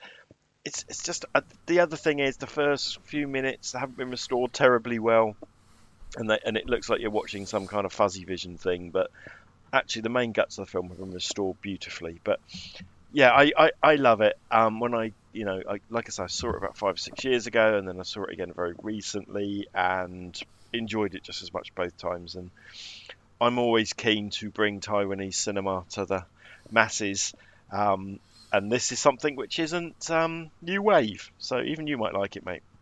Okay, so next one, another Stephen Chow film. I know you picked Love on Delivery, and this I've already picked Shaolin Soccer and Bum, bum, bum, bum, bum. I want to say King of Comedy. Yep, that's right. Which is my favourite. Um, this time Beijing with Love. Some people call it, you know, it's advertised as a as a James Bond spoof. Not, you know, there, there's a clever joke about 007, but yes, it, I guess it's a spy film, but it's a Stephen Chow film in that kind of just just just before well it's just before king of comedy where his his his his filmmaking changed quite a lot. Um it's got anita yuen in it. Um it's just really funny. And i would say and, and yeah yes it's got things like um it's got someone who replicates jaws from not the shark the uh, bond villain from moonraker and, and the one before it.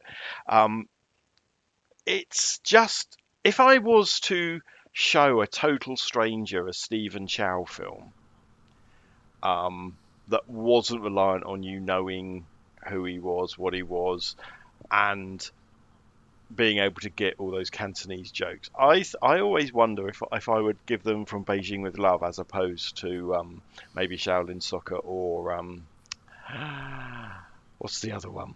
After Shaolin Soccer? Can't remember its name. The the the Shaw brothers sort of Kung Fu Hustle. Yeah, I, I mean you probably you know you could show people Kung Fu Hustle, but I think there's a lot of martial arts knowledge you need to give someone to martial arts film knowledge that to really get the most out of that. Whereas this is, I mean, everyone's seen a James Bond film.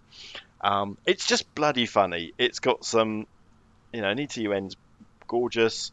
Um, it's just, it's just, it's just a rollicking good time, and it's my it's my Stephen go to Stephen Chow film.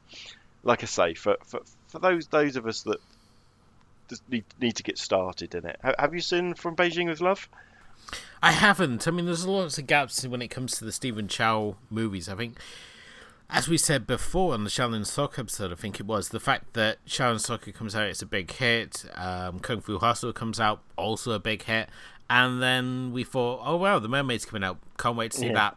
Nothing happens, and it's sort of like it sort of ended suddenly abruptly for us. Um, our sort of like great love for Stephen Chow, and then he sort of just pretty much disappeared um, off the distribution scene, especially. And then we had like random bits and pieces of his filmography of like come over, such as Love on Delivery and um, uh, God of Cookery. So I've seen bits and pieces, and he's one of those people that I constantly say, "Oh, I'm going to watch more Stephen Chow," and then just never get around to watching it. So going forward, I think we're gonna we're gonna work in some more Stephen Chow uh, in the next 25 episodes, just to cross off some of these because there are a lot of key titles there that I just really want to see. Some like um, spin-offs and stuff, you know, like uh, the uh, Got a God of Gambler spin-off that he did. the so- money, I think it's called, or something like that, or, or something, something along. Yeah, there's Yeah. kind of three phases of Stephen Chow. There's Stephen Chow, the starting out film star who's appearing in guest starring or, or, or sort of Wong Jing movies and things like that. And then there's this. This is from this middle era where he's a superstar. He's a superstar in Hong Kong, and everything he puts out, you know, does does gangbusters. And then there's the Shaolin Soccer Kung Fu Hustle um, Stephen Chow, CJ7 seats Stephen Chow, who who's a global superstar. But you know, we won't talk too much about him because we've done two episodes, I think, at least on Stephen Chow. But yeah, this is definitely one I'd you know I'd love to love to show you, and it's it's one of my favourites. Clearly. Okay, next up is a film I literally only saw about a month and a half ago. Um, another one that I was I reviewed for Eastern Kicks. Um, another one that I'm just so glad we live where we do because although this film was released back in the 60s in in the USA, I don't think it's ever been on a home release or anything like that before out, outside of Japan. Um, it's called the, the Snake Girl and the Silver Haired Witch, and it's a 1968. I'll call it a horror film um, because that, that's the kind of genre it's going for. Directed by Noriaki Yuasa.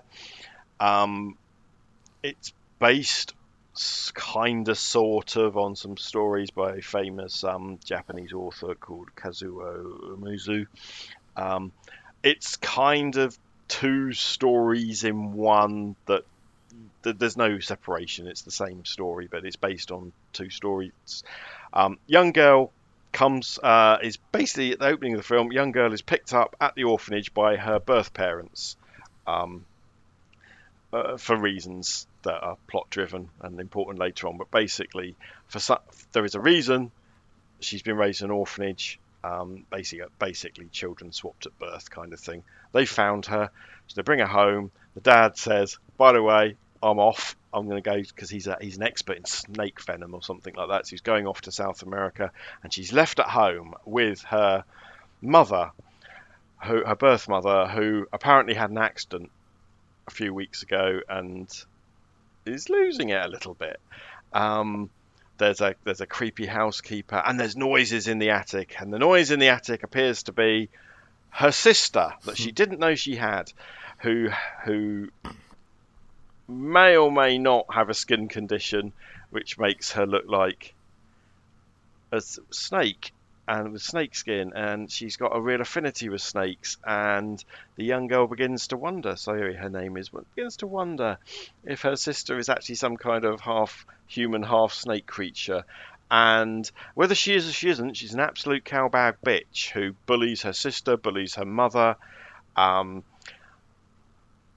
things all kind of start explaining themselves. And then this silver haired witch creature starts haunting um, the Sayuri.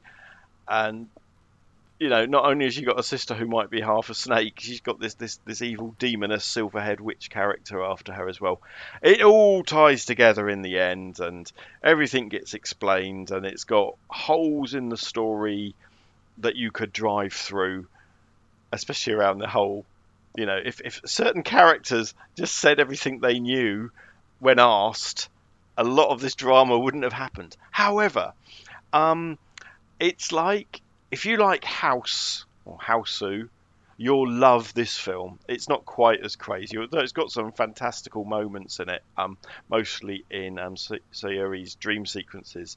Um but it's just again, it's just one of these films I'd never have seen, and I, I don't know who it is at Arrow has has found the key to the Daiei Studios film vault, but well done for bringing this one out. Um, I'm sure this has been on the Arrow player as well. Um, and I, Yep. I, they always love to put something. The thing you can pretty much guarantee when it comes to like the releases is like why you may not get like The Thing or Southland Tales.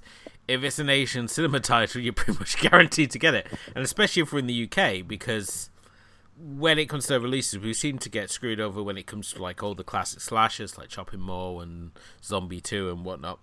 And as soon as you see like an Asian title on them, um, like the Daimajin collection, for example, you pretty much guarantee the UK are going to get it. So I'm very happy with that respect, and certainly with things like this, where you know you may watch it once as of curiosity.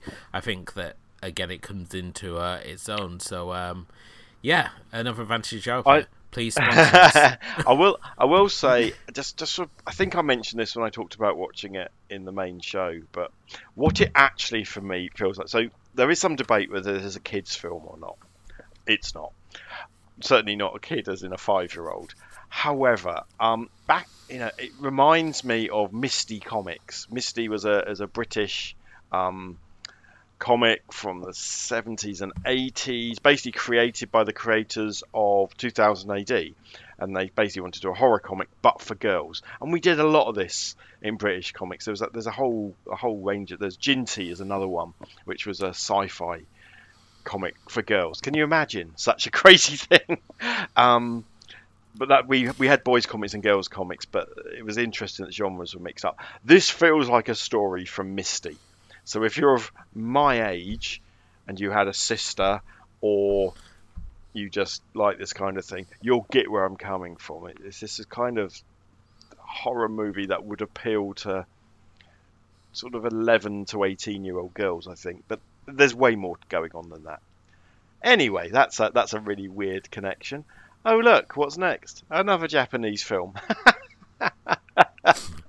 yeah, I haven't ordered these very well. Um, Tampopo, um, by Juzo Itami, um, is uh, the ramen western, I think they call it. Basically, it's a story of some truck drivers that go to this this ramen shop, and it's run by a lady called Tampopo, which is Japanese for dandelion, and one of the uh, one of the one of the drivers, Goro, sort of says, "Yeah, your ramen's good, but it could be better." Um, and basically teaches her how to make it. And there's a whole kind of story around the ramen and the people that Goro brings him um, to help her make the best ramen ever.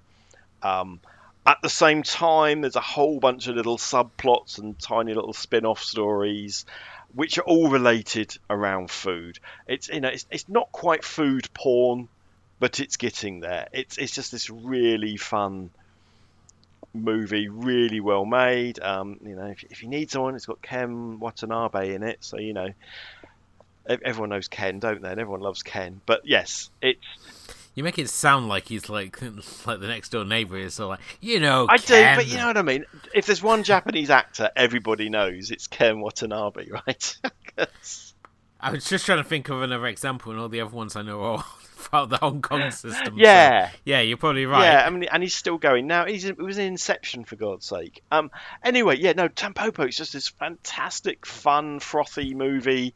Um, doesn't I mean it is very Japanese, but the same way it feels like it's a film that could come out from France as well. Do you know what I mean? There's those those those, those kind of 80s, 90s bright and breezy comedies, but there's a fun, interesting central story, but there's all these other little hilarious ones as well. Um, uh, that are yeah, some work better than others, but um, I I really loved it. Again, a sort of film. It's a film I'd heard of, but I've only seen in the last couple of years. Um, another one where I wrote a review for it, which I guess when you write a review for something, I think you get more emotionally attached to a film if you like it as well. So, but yeah, I mean, it's it's it's a famous film. It's it's now very much lauded and the like. Mid '80s. Um, if you can find it, I don't think this one's an Arrow player job, but No, it's on the Criterion Collection. Ah, there we though, go. And you can find it on Filmbox, which is one of the um, channels you can subscribe to through your Amazon Prime. So um, I don't know what else is on Filmbox, but you can watch this and then yeah. cancel your seven day trial. I'm trial. just looking at the Wikipedia page that they, they they compare it to a Jacques Tati film, which I think's uh, what I was trying, Oh, Jacques Tati. which is what I was trying to get at. I think in my in my Like playtime. yeah in my random mumbling mumblings earlier. So yes, Tampopo, fantastic. Please watch. I will definitely be bringing it to the show. Right, next is a Thai film, not Japanese. Um, although this is this is this is the ultimate um, art house film. I'm sorry, mate. Um, this is a Thai film called Mary is Happy. Mary is Happy, directed by and if you think I can mess up Japanese names, here goes with Thai. It's Nawapol Thamrongratanarit. And I'm even more ashamed because I've met the guy and interviewed him, and I still can't say his name. Um, it's this, yeah. I mean, I'll, I'll call him Nawapol. I'm sure he won't mind. He won't be hearing this, although he's a Facebook friend, so who knows?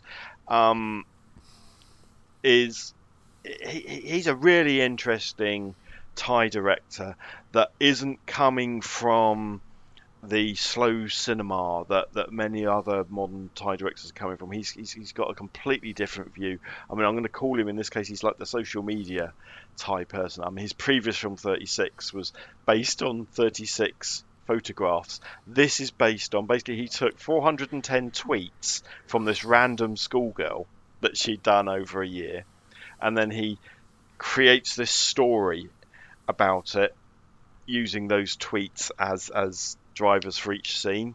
Um, it's a bit weird. Um, it doesn't always make a lot of narrative sense, but it's not really meant to. It's meant to be the story of this girl and, and, and, and growing up, you know, a a schoolgirl growing up. And you have these kind of strange thoughts. I mean, there's a weird thing. Her best friend, halfway through the film, is murdered. And, like, where did that come from? And things. It's just weird. It's, it's what do they call it? on Wiki- They call it coming of age drama black comedy. I think that pretty much sums it up. Um, Patcha Poonpiriya is the lead actress. She's she's been in a few things as well. If you get a chance to find Mary is Happy, Mary is Happy, I really really recommend it. But it's um, it's it's kind of yeah, it's just it's it's just an unusual film. And when I saw it, I fell in love with it, and I eventually got it on DVD. I got it on DVD with a with a free um, Thai school T-shirt as well, but it doesn't fit me. Certainly doesn't fit me anymore. Um, but yeah, Nawapol is is a really interesting film director. He's done a few other things as well, but this one, this is a film I've literally fallen in love with, and I know that I I won't know anybody else who's seen it. Um, well, it is available on MUBI. Brilliant. Um, I just want to read a couple of the tweets really that uh, you know inspired this uh, film. Um, from a health education book, I read that a hug was a kind of exercise. I'm old since birth. That's it. And my personal favorite, want to steal cake. This is what he's used to build his film from. he so- has. I mean, bless her. The, the original Mary, the this girl he took the um the tweets from. Mary Lonnie, wasn't Mary it? Lonnie, that's the that's the, that's her name. You know, she got to get to the go to the film premiere and everything. You know, it was just it was just ran, it just just just a really cool random arty idea. Um, and it makes way more sense when you watch it. Um, but that's yeah, some of those tweets are really mundane. But like she is like a 14 year old girl or something. Um, and it's early days of Twitter. You know, it's back it's back when you only had 120 characters. You know and, and, and, and she doesn't use hashtags or anything like that. It's really just it's a diary of her thoughts. Um, yeah, if you if you can find it, please, please find it. Next, Hong Kong, and one of my favourite modern Hong Kong directors, Pang Ho-cheung, sometimes known as Edmund Ho Chung. Um, I'm certain in the early shows we talked about Love in a Puff and its sequels. Yep. Um, this I was a bit surprised I hadn't bought this one before as well. I'm quick waiting for you to tell me. Actually, Stephen, you've um, you've already got this one on the list, but quadruple checked. So this is a sort of black comedy drama, um, starring one of the twins. Remember the Twins Effect twins? So this is Gillian Yeah. Chung, the one who can't act.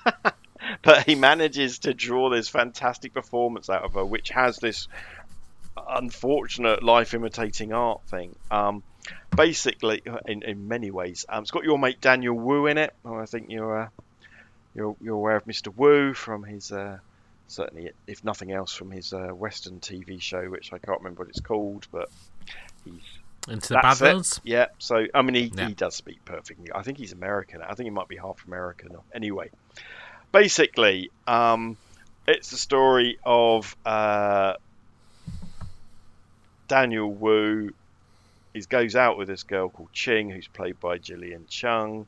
He dumps her, and then she, in a in a fit of revenge, tracks down his new girlfriend and tells her that Daniel Wu's character uploaded nude, uploaded nudes to the internet. So it's kind of a revenge thing where she's using the, the, the, this basically trying to poison the girlfriend against her, her, her, her ex-boyfriend. Um, ironically, Gillian got caught up in her very own photo uploading scandal year or two later, which we've talked about multiple times. I know.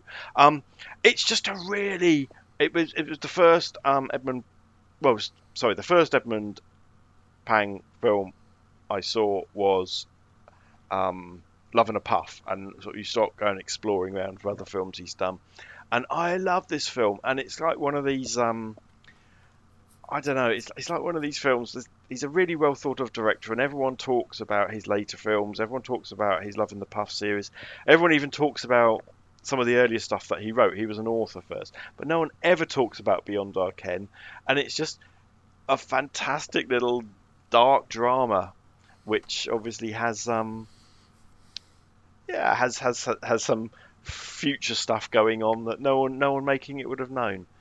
But yeah, love it. Um, again, not really sure how easy it is to catch these days. It's going to be one of those one of those films like um, the Pang Brothers Diary, which I talked about in the first the first fifty, which I, I don't even know if anyone outside of Hong Kong can get hold of these films, but I've got a copy of it. Come borrow mine. Okay, what next? Ah, so you made a joke, Elwood, before we started recording. Um, that you were just going to pick five Whispering Corridors movies. it's true. It was. It uh, saves you a lot of fingers. So like, there we go, five right off the bat. So for some reason, we haven't ever really spoken about the Whispering Corridors movies so much. Um, they are a series of movies from South Korea, horror movies that came out along the whole J horror, K horror timeline. Um, they all what they have in common is that they all have some kind of schoolgirl, Korean schoolgirl protagonist or protagonists. Most of them are set in all girls schools. Um, the, the first one is a very classic um, Korean horror with ghostly schoolgirls and the like. The second one is this art house piece of madness genius that there are multiple cuts of, but it it's it's far too it's far too art house for its own good really.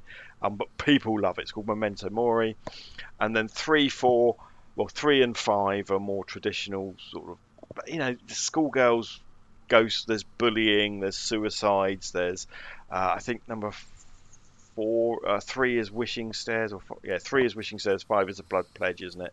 You know, one's one girl gets bullied in one of them for being too fat, and, and basically makes a wish to to get revenge on the people that bullied her. There's there's let's get it. There's loads of them, and another one seems to have come out recently.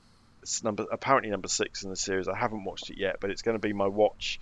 It's going to be my Halloween film. Um, I know I don't know when this is coming out. Halloween will have passed, but it'll be the film I watch for Halloween. I'll bring it to the show. However, my absolute favourite is Voice, which is um, Whispering Corridors four. Um, it's very different in the um, as compared to the other films. Um, it's a, for example, it's a co-ed school that it's in, and um, there's it also stars Kim Ok Bin, who will also appear in a later choice today. Who, but she was in Thirst, I think, as well. I think we've had her in in the show before. It was her first. I think it was her first role. Um, and I don't really want to talk about it too much because I'll spoil it. But I always feel like it's the red-headed stepchild of the of the Whispering Corridors series because it, it is so different in what it in, in where quite how it's set, in how that the schoolgirl protagonist is a little bit different. If you've watched a lot of Korean ghost stories, you'll probably guess the twist. Um, but it's it's yeah, I mean, definitely the makers of it's all the Sixth Sense. But anyway, Kim Ok Bin is fantastic in it. She's a fantastic actress, and she's sort of kind of reinventing herself daily, as far as I can tell. Um, all the Whispering Corridor films are worth watching. All of them, any one of them could have fit in here. Any one of them I could have picked, but I always feel like I'm the lone voice for voice. if that makes sense. Um, although I do know that James over at Eastern Kicks, James Mudge is a big fan of it, which was the biggest shock I ever had because I thought he'd say that's a load of rubbish. But no, really good. And if you can pick it up, Tartan did do a box set of the first four quite hard to track down, yes. but it is in there. Um, lots of other collectibles, but you you will find most other Whispering Corridors devotees maybe don't don't give this one the credit it deserves. It's weird it was never really picked up like many of the other titles on the Tartan Asia Extreme label. I mean, and I say that, and obviously uh, Jesse over at the Asian Cinema Takeout Facebook group keeps posting like these titles that I never knew were part of the Asian Extreme la- label, like Cello. Oh yeah, um, I think was yeah. one, um, which must have obviously come at the and end. The wig, so I remember wig like, that'll be another one in that kind of realm. Yeah, yeah. I remember like the early stuff, obviously, because I think it was around Freezer uh, and Princess Blade that I stopped like buying everything that was coming out. I think Princess Blade was responsible for that because I remember the write up on the inside was like like really determined to sell this movie that you've already bought already. Mm. And it's like, no, this is not the movie you're writing about.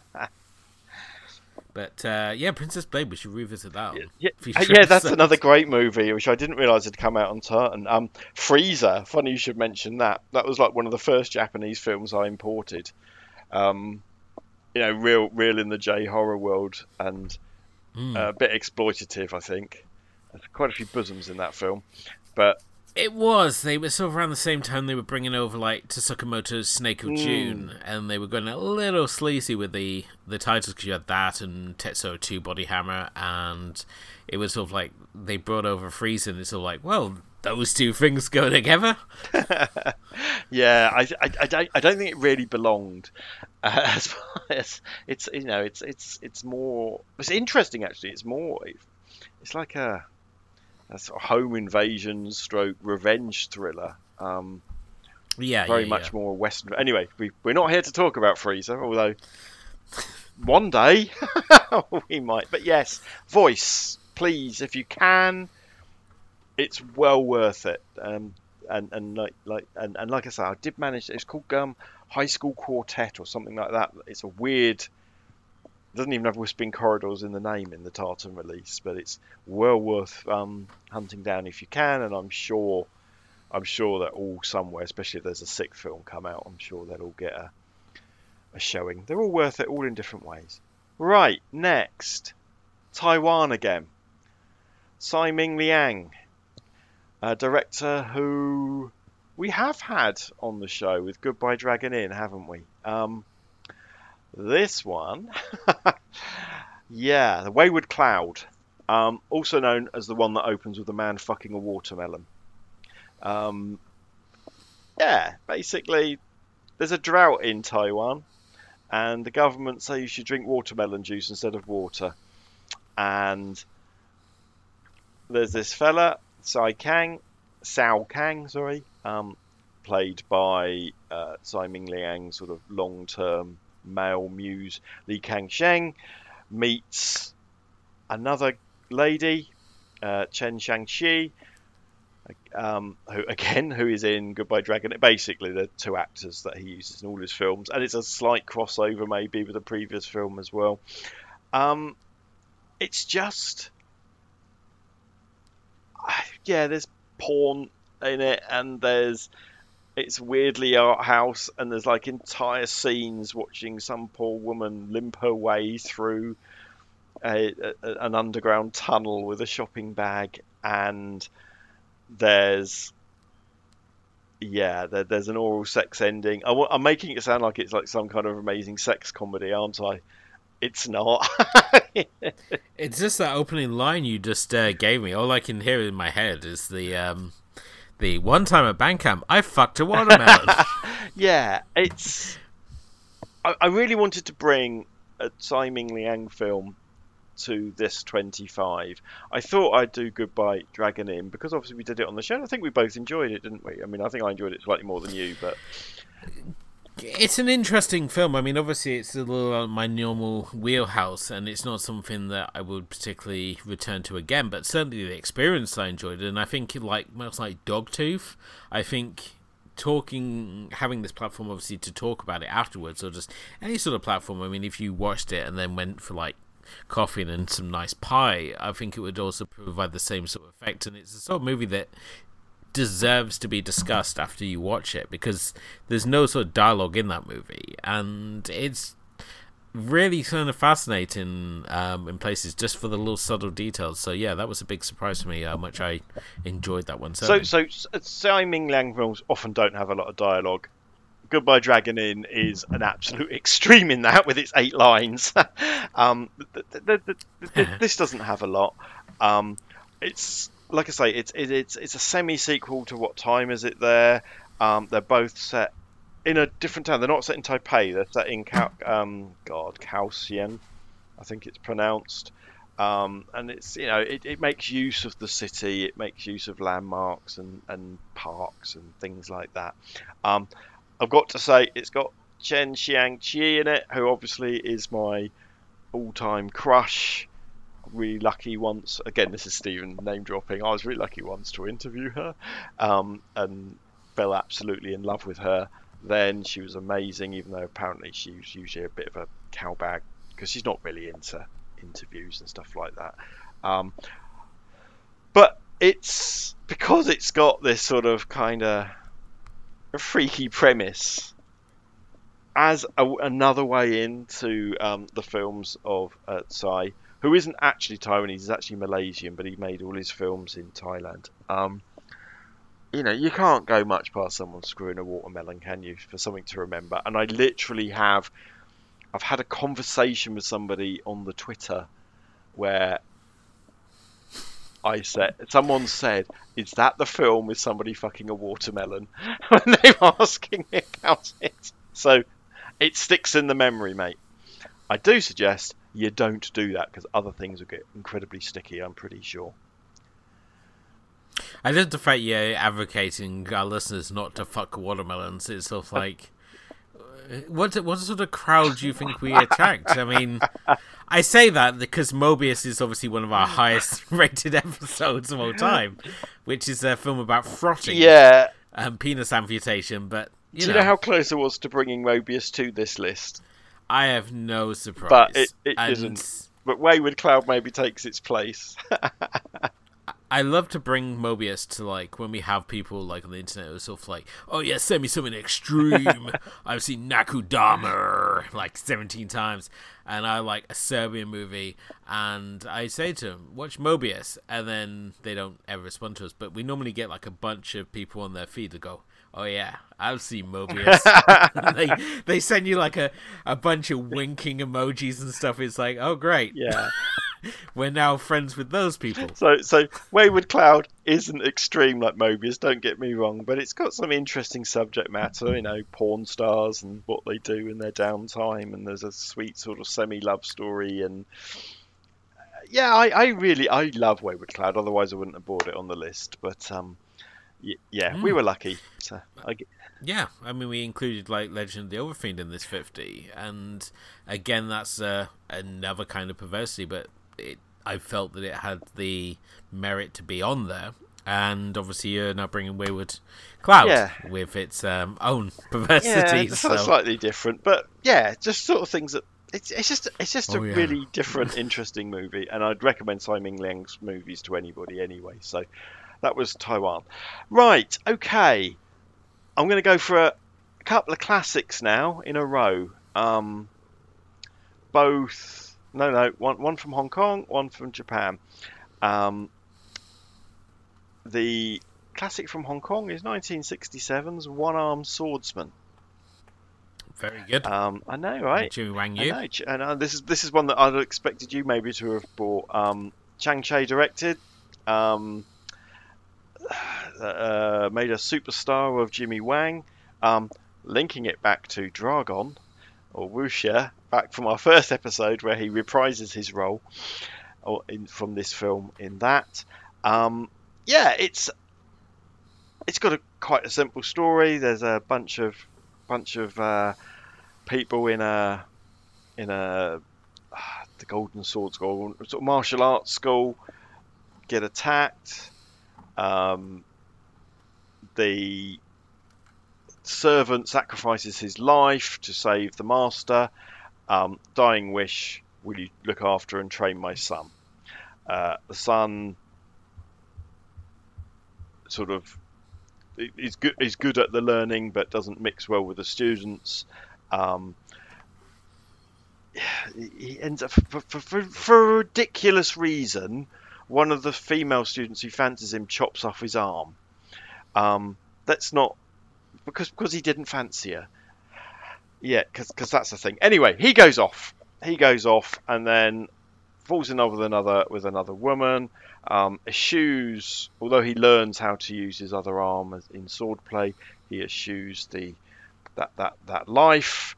Um, but then he hears about the school is about to get attacked again, and he um, basically comes back and wreaks havoc in um, on the people attacking. Is it the long arm devil?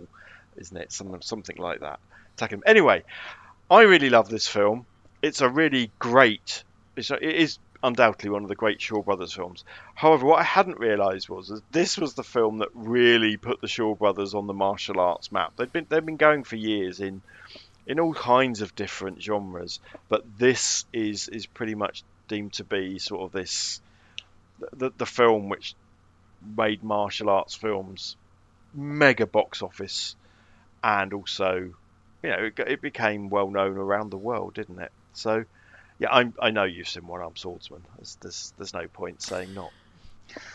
I have. Um, for myself, I prefer the sequel, Mm-hmm. and I think also uh, Jimmy Wang Yu's uh, One Arm Boxer is is a it's a more sort of cult flick. It goes a little more bonkers. It leans more into sort of like the kung fu weird, like you know the Battle Wizard, um, and much like Master of the Flying Guillotine, it sort of wheels out the weird and wonderful fighters card. Um, but no, I mean, One Armed Swordsman is is unquestionably a classic. I mean, you can put it up there with the likes of 36 Chambers of Shaolin, um, Eight Diagram Pole Fighter. That sort of level for like the Shaw Brothers, it's definitely up there. And I mean, Jimmy Wang Yu is unquestionably like a huge icon, um, not only within Hong Kong cinema but kung fu cinema especially. And he would obviously go over to Australia and make their only kung fu movie, The Man from Hong Kong, which I would also recommend. But um, um, yeah, it's one definitely worth checking. It's really random the circumstance he does lose the arm, and he goes, he does that classic thing. It was like, I can't fight anymore. I'm going to go off and be a farmer. Yeah, but it kind of it, the, the, the point is it kind of invented a whole bunch of stuff which loads of other films use. I, I know what you're saying. It's not really a kung fu weird, other than it- yeah. No, no, no. This is definitely a very sort of traditional kung fu movie. Obviously, the the twist, obviously, being that he's a one armed swordsman, um, and there are other films who have been, as they call it, the crippled Avengers saga. Um, as I said, you've got like Crippled Avengers, as we said, with its uh, own saga name there, and you had various people like losing various limbs or not having limbs to begin with, and they, I think it's as I say, it's Crippled Avengers where you have the guy with no arms who teams up um, with the guy with no legs, and together they form like this ultimate fighting force because they strap one to the other. Um, so yeah, it's it's definitely interesting. I think Jimmy Wang, Wang Yu is always an interesting person to watch when it comes to kung fu cinema, even though he hasn't got perhaps the instant name recognition of like Sammo Hung, Jackie Chan, mm. Bruce Lee, to like people not really sort of into Asian cinema, but um, definitely got a huge body of work. Definitely worth checking out. Absolutely, and make, again makes his second second um, appearance on the list. Right, the next one, I had so spoilers to everybody. I had to check with Elwood today that he hadn't missed on our Letterboxd list because I'm absolutely shocked that neither of us have picked this film before.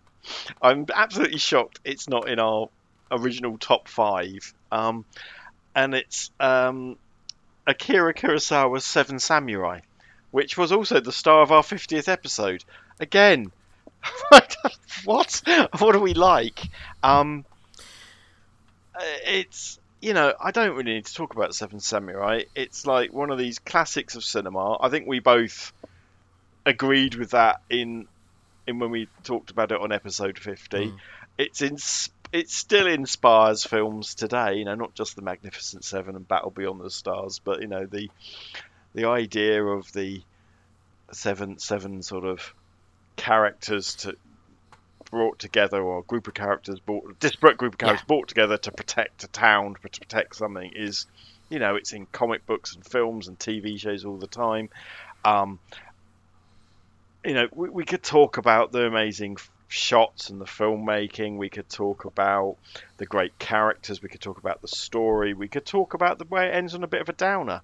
Um, but it's it's a classic for a reason. Again, there could be a lot of Akira Kurosawa films we could bring. We could have bought. I could. I think I'd have put Rash. No, I don't think I've done Rashomon either. But this is, yeah, to me, this is this is as good as samurai movies get. Japanese. This is as good as Japanese martial arts movies get. How about you? I mean, yes. I mean, Seven Samurai is obviously good. I think when it comes to Kurosawa's work, I put Yojimbo mm. above Seven Samurai, and I think it's just more due to the pacing of it and also the length. Because um, Seven Samurai, in its you know, it's now cut, um, is is a weighty slice of uh, samurai drama, um, and I think, as I said, I mean, Kurosawa unquestionably is a very good director, and I think probably be like much like Spielberg that and Kubrick, the fact that when a director reaches that sort of godlike status where they're, they're instantly recognizable for their talent, you don't tend to think of them when you compile the list because you rather highlight directors who are going to get overlooked. And I think certainly when it came to Kurosawa, I think that's the reason he doesn't tend to appear much on my own list, even though I would think that Yojimbo would be one of those movies I would go to, Musha being another as well. And if we would just like talk about his body of work in general, I mean, even like his script for Runaway Train is phenomenal, uh, based on Henry the Third, I want to say. Um, but yeah, yeah, Kurosawa definitely a, an unquestionably a talent, but just for whatever reason, Seven Samurai has uh, took us till now to add it on. You know, he's not just about period films. He, he does. He's he's done some pretty amazing work outside of that. Anyways, that's Kira, that that's Seven Samurai. That's a I just don't know. I just feel that's a wrong that we've I've now righted, and I just don't understand what was going through our heads. Right, next film is a film I know you don't think much of, or I think you think it's been done before, and there's millions of examples. Um, okay. But I love it and was absolutely blown away by it when I first saw it. Um, certainly the opening scene. It's Kim Ok Bin again or Kim Ok Vin as she appears now to be called, but definitely Kim Ok Bin, um, who is the lead character in The Villainess, which is unashamedly inspired by La Femme Nikita, and the directors basically said he wanted to make a Korean version of that. Um, so, wrong with it, that. you know, it's it's a story. There's a woman. She's trained to be an assassin, and there's a you know she she's done her job, she's had a family, and now it's all come back. I mean, this is this is a common story, not just La Femme Nikita, but the recent film with um, Bob Odenkirk was the same bloody story as well. Um, you know, where he's he was the accountant. anyway, but what makes this film stand out? I mean, it's it's a darn good Korean action film. You know, we've seen Man from Nowhere and things like that. It's really interesting to have a woman, but the opening scene is done from a first-person perspective. It's like being in a video game, and unfortunately, you know, it's pretty bloody clear it's a woman. However, because she's on the cover, up, she's on the poster, she's on the cover of the DVD, you know, all these things. But when you when when we first saw it, it was all released. Um, I think on YouTube they just released the um, the opening five or six minutes, and it's just a remarkable piece of filmmaking. And then you suddenly see a glimpse of her in a mirror, and you realize, oh shit, this this badass dude is actually a badass lass. And um, I guess I've got a soft spot for um, for badass women in these in films when you think I did Lady Snowblood and you and anything with Michael Cage, Mikey, uh, with I can't say her name, Meiko Kaji, whatever, it doesn't matter. Yeah, Yes, Meiko Kaji. Yeah. Um, but this this is really good because don't actually often get many kick-ass women in Korean films either. Certainly not in action films. There- There's, there's there's one or two. So I adored this film, but I do remember when you said you saw it, you just thought, meh, I've seen films like this before, which is fair enough. That I've put words in your mouth, and now you're going to tell me I'm wrong. It's. I mean, the villainess is is very good. I think. Yes, we, we all got very excited when we saw the motorcycle chase with the samurai swords. I think that was all very exciting. I think the problem is that it came up very close to like the raid, and we were sort of very. It, this was like trying to set itself as being on the same level, and when you look at a lot of the shots, it it's very sort of close up rather than far away, which is obviously a sign of your actors you're working with aren't trained um, to the level that you sort of need to. Because the general rule being that the further away you sh- can shoot your your action, the more experienced and more trained your fighters are.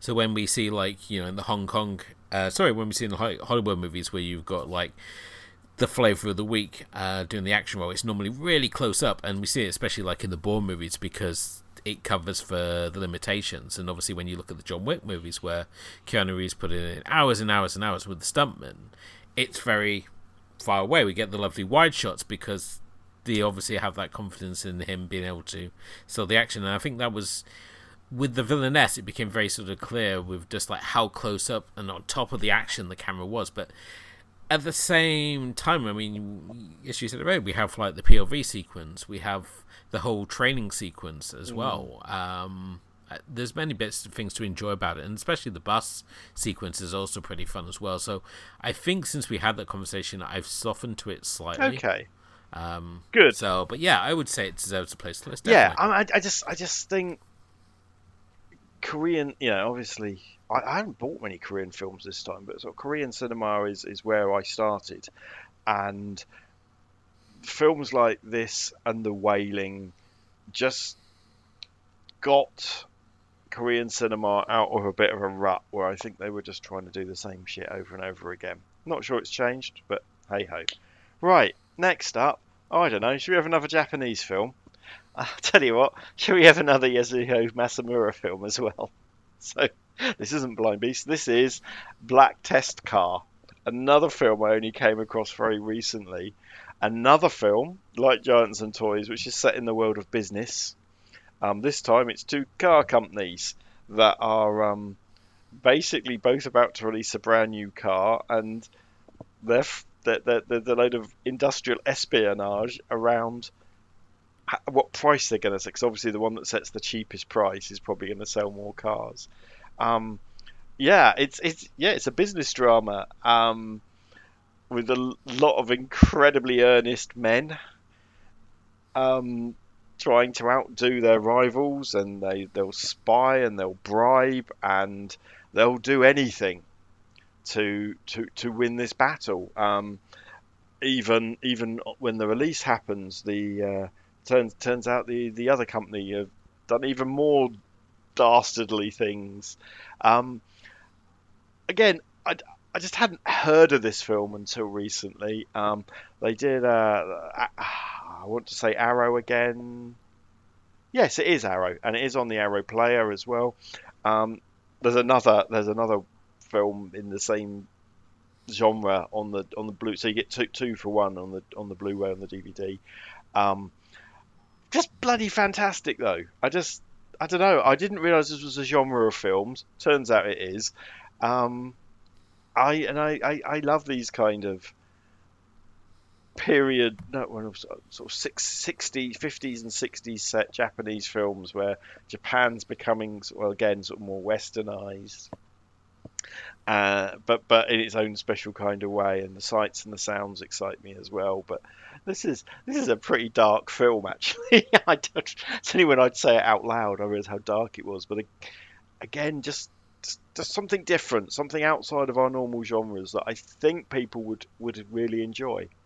No, no, no, no, no. It's uh, one that I've still got to see. I mean, there's a lot of good stuff on the Arrow Yeah. Player uh, that I've yet to see. I mean, I've got to see like Go to Hell, Bat You Bastards. Um, and it's ironic. It's all the things when like Arrow Player came over to the UK. I was sort of like, oh, it'd be really good to see like Invisible Man appears and all hmm. the rest of this, and then I just forget to watch it as soon as they had it on.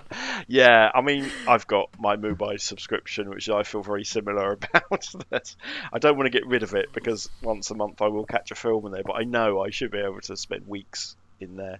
And actually, I get full value for money out of it.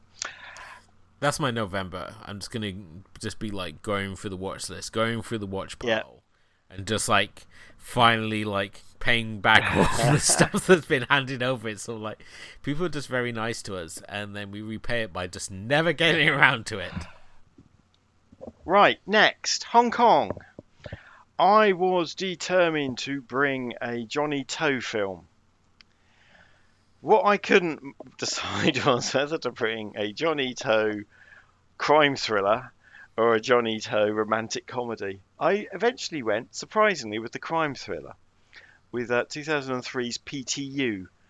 Um, now, PTU um, led to a load of sequels. Um, is isn't probably Johnnie To's best film. Um, basically, it tells the story of a couple of police units. The PTU is the police tactical unit going around Hong Kong at night, um, basically covering for Suet Lam's mistake where he's lost his gun. He's a he's a he's a local police officer, and Simon Yam is going around trying to recover the gun before the sun rises.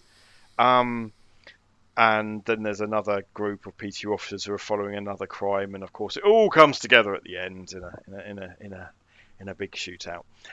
Now the thing about PTU is that, and and I, various people haven't really mentioned this in sort of it got really uh, got a recent I think a Eureka release, um, and they're all talking about Simon Yam and Johnnie To and all the normal stuff But this is a Johnnie To film where, where Hong Kong um, is absolutely a character. It's one of those films where where the, the place is a character in this.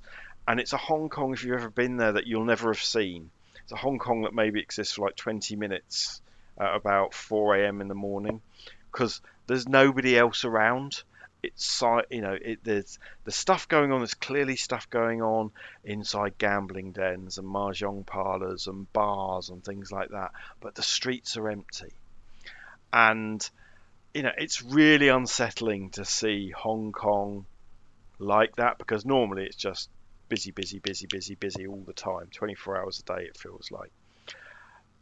Now, actually, what happened was it was made at the time of SARS and basically the city was in lockdown, and which enabled To and his his group to um, go out and, and and basically film at night in Hong Kong with empty streets, which just wouldn't normally have been possible.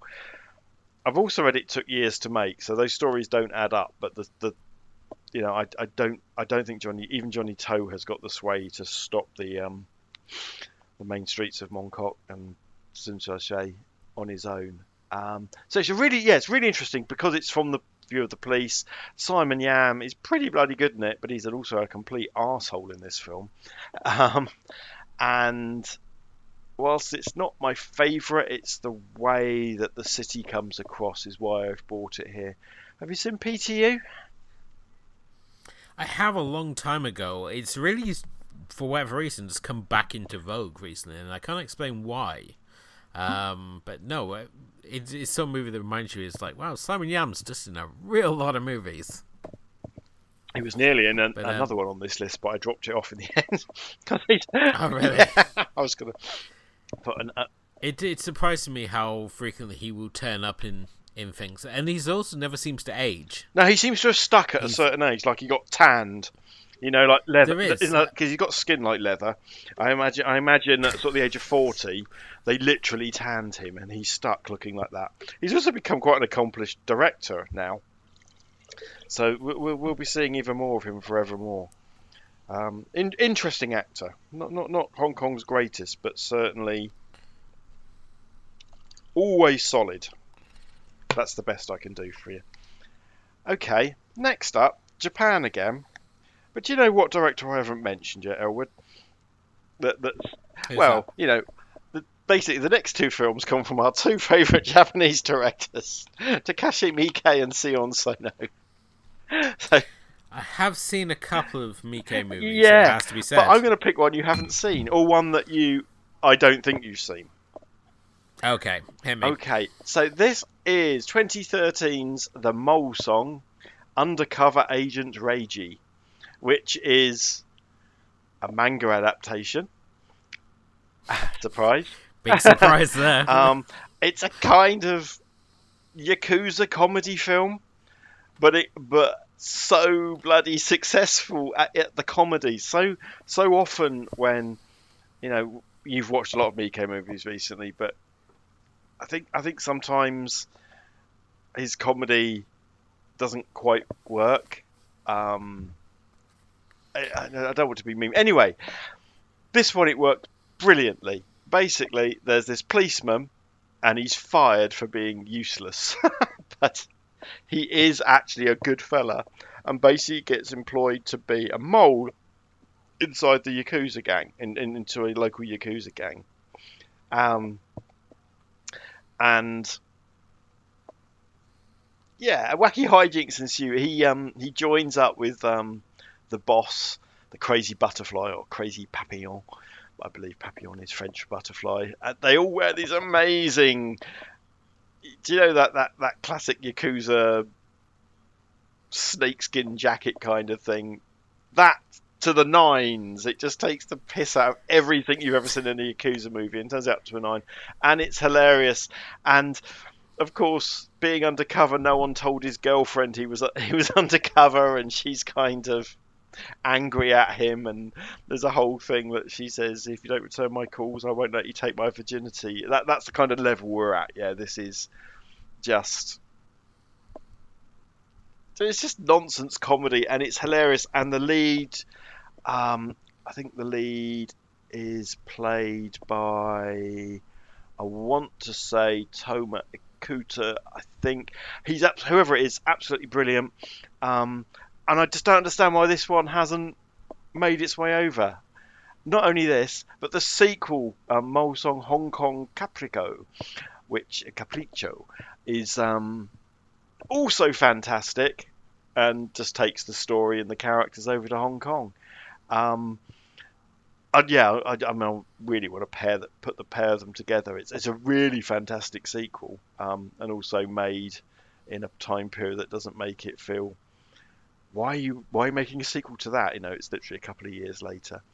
Um, yes, it is. It's Toma Toma Ikuta. But yeah, they're both really fantastic. Um, just comedies, but you know, any of us that have seen enough Yakuza films, we get the jokes. Yeah, I'm not quite sure if a random off the street would understand it, but you know, we, we we've we've seen enough. We know the tropes, and um, or I've played the games even, and yeah, it's just compared to uh, the Miike film that tries to recreate the first Yakuza game, this is it's night and day. These are brilliant and shiny and wonderful. I just wish we could watch them. I don't even have these on DVD. I reviewed them, so I had a screener which I no longer can see. So yeah, really good. Two more for you for next October. Well, if you think that month is going to be like a regular Oh, no, I thing? think- No, I think I think you can get a couple of years out of it, mate. no, I, I know you. I know I wouldn't dare put you through that. I, as I said, with the Miike month, it was it was certainly fun. I think also at the same time because we did it, you know, as we said back in the Miike recaps, we did it completely by what we're in the mood for and what was available at the time. So there was obviously stuff we missed out, like you know, Better People China and Ichi the Killer, as uh, people pointed out to us. So who knows? Um, who knows how how we feel when we come down to September next year? Um, I know that you've already announced like plans to do your own Well, maybe, month of fun. maybe, maybe. But films in schools month. Yep. Um. So yeah, I mean, as as I said, it's. I I don't want to say never, but who, knows? I mean, there'll definitely be more Miike appearing on the show one way or another. So, um, this could possibly be one of those titles that we look at in the near future. Excellent. Okay, so I've given you some Miike. Let's give you some Sono. Um, now we're going to do a lot of Sono soon, but I just wanted to give a shout out to one of my favourite Sono movies. So you picked um, Suicide Circle, which uh, f- uh, Yep. uh, uh, before the break, shall we say? Not wanting to do in the magic of podcasting. Um, a couple of years ago, I mean, Sono has made a fair few films. Um, he's no Takashi Miike in terms of his output, but a few years ago he basic he, he made um well he did his I forget what we're calling them the trilogy um, the Hate trilogy, and then he made a couple of films which were um, and Land of Hope, which are more like sort of family dramas, but with you know playing on some some stuff that was going on in Japan at the time. And then he made like five or six films in a year. He made Tokyo Tribe, Shinjuku Swan, Love and Peace, Tag, um, the one about the people with ESP who get their power from breasts. Uh, I can't remember. I can't remember what it's called. I mean, Espadillo or something. And anti-porno. We've talked about anti-porno, but he also put out this thing called The Whispering Star. The Whispering Star is the most low-budget science fiction film you'll have seen. I mean, it makes episodes of Doctor Who and The Twilight Zone from the 60s look advanced. Tells the story of this uh, robot woman who um, goes on a trip on the most lo-fi spaceship on Earth. I mean, it's not. It's not. I don't know. And she's traveling and She's acting as a, like a, some kind of postman. It's very art housey. It's all done in like beautiful sepia photography. There's a whole environmental message, and she eventually goes back to Earth, and we see it's um, it's it's it's an environmental wasteland. It's all set in Fukushima, um, where obviously the the whole place was ruined by the nuclear accident. Um, it's just an utter treat in such a lo-fi way. Know, so much of what Sono does can be very loud and brash and noisy, and I don't just mean in terms of sound, just in general feel. Um, you know, crams a lot of ideas, not always successfully, but usually so. Um, he usually you know, makes his films sometimes ridiculously long, or or, or, or he's got such a he just hasn't made another film like this, and it's really interesting to see him pull something like this out. Um, but it's very different. But it really appealed to me. Um, I don't know if you've seen it, mate. I haven't seen Wandering Star. I mean, oh, a lot of these subtle sort of movies, it's sort of kind of eluded me for whatever reason, and I think it's mainly because the more uh, titles that can sort of be like have that sort of like Miike edge to them have been the ones that have sort of been pushed. So like Why Don't You Play in Hell, Tokyo Tribe, uh, Anti Porno, and uh, Tag. So those are the ones I've mainly sort of seen from Sono, and and those are also the sort of titles that got him noticed by Netflix, so he could do Forest of Love. So it would be nice to obviously go back and look at some of these uh, more more subtle titles, and just obviously, I think obviously when we we um, go for the hate trilogy, I think it's going to sort of only highlight that you know he's not just a one trick pony. He does other stuff than being the enfant terrible of uh, modern Asian cinema. Indeed. Right. Ready for film 20? Yep. Um, film 20, Japan again. But animation.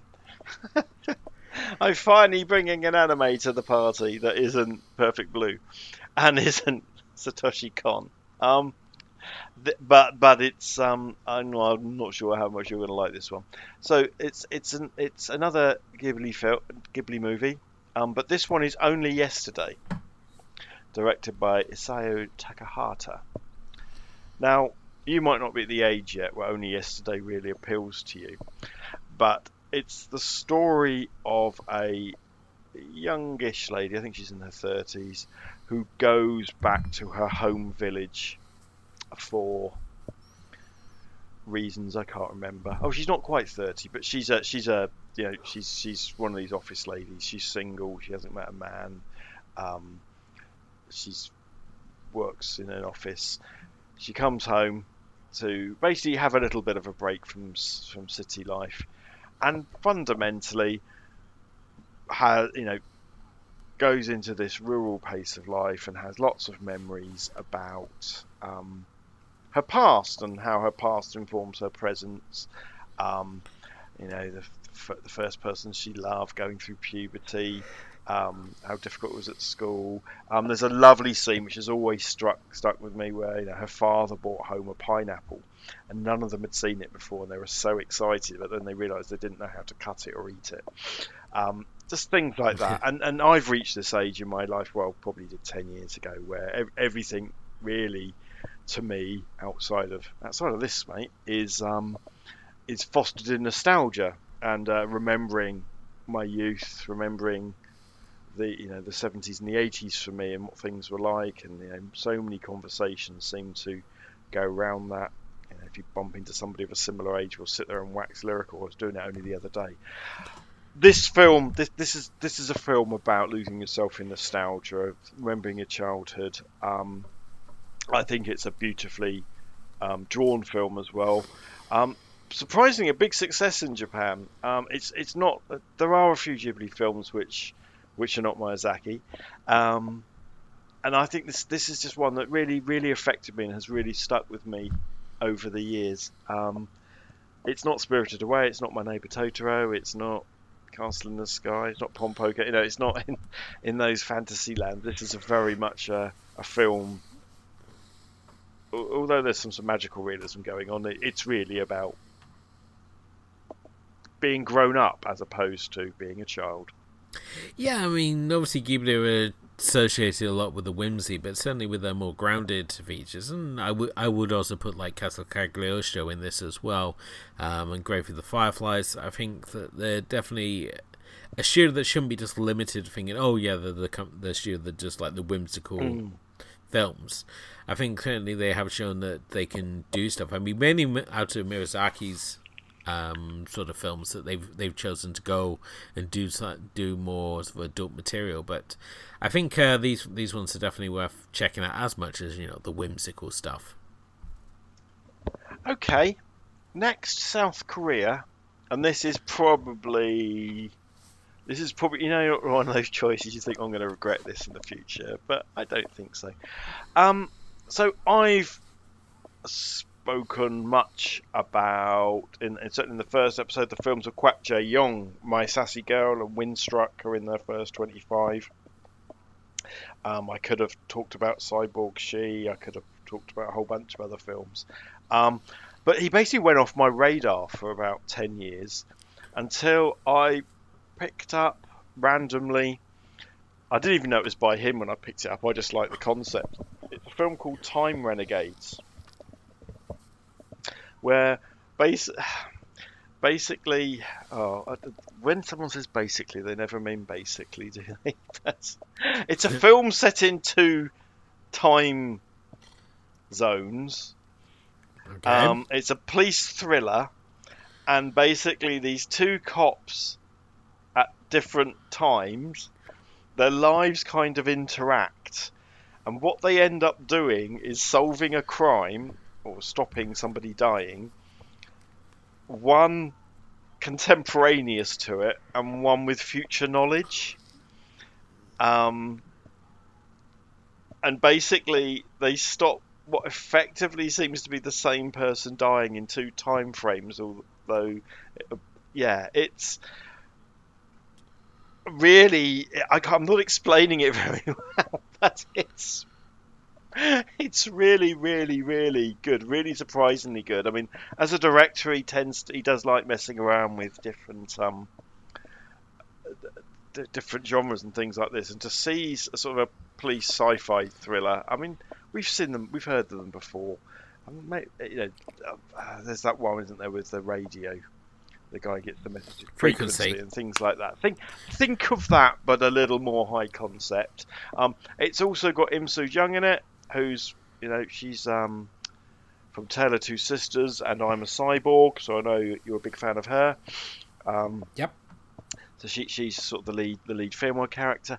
Again, it's one of those I just don't know how you'd pick up if you didn't order the DVD from YesAsia.com. But it's a really fascinating film, and it's it's really stuck with me. And uh, yeah, how many romantic thrillers do you get on this list? Another film I've probably seen in the last 12 months that absolutely blew my mind. I've talked about it on the show, and this is Toshio Matsumoto's Funeral Parade of Roses. Um, uh, basically, the film which apparently inspired Stanley Kubrick to make A Clockwork Orange. Um, it's my, I think it's our first queer cinema choice we've had, which is a bit sad because uh, there's a, certainly in Japan there's there is a, a strong um, queer cinema scene. Uh, basically, yeah, it's a it's a version of Oedipus Rex set in my favourite time, 1960s Tokyo. Although this time in the underground gay culture, there's basically this this this I'm going to say this guy. His name is Peter. He's a transgender woman, um, and we basically spend time in in the in the underground and illegal gay scene in 1960s Tokyo. Things don't end well for Peter. There's there's there's murders and there's eye impalings and there's all sorts of things. There's also sort of a semi uh, documentary feel to bits of it where people are asked about their views on homosexuals and homosexuality, which is goes as well as you expect uh, contemporaneously. Um, yeah, it's a little bit avant-garde. It's a little bit documentary. It's a little bit um, weird, but it's so beautifully photographed. It's so affecting. It's one of those films I again I'd heard of but never seen, and once I got to see it, you know, it's not my normal Ballywick this, and I was absolutely blown away by it. Um, again, got a very, if I remember, yeah, it got a very. The BFI put it out. That's right. That's how I knew about it. Um, but really worth tracking down. Just, just we don't see enough films like this. It also shows you some of the weird shit happened in the 60s. I mean, obviously, we know about things like um, Tokyo Drifter. If you like Tokyo Drifter and films like that, you'll probably like this. Next up, Simon Yam. Really? Sort of, but it's a South Korean film.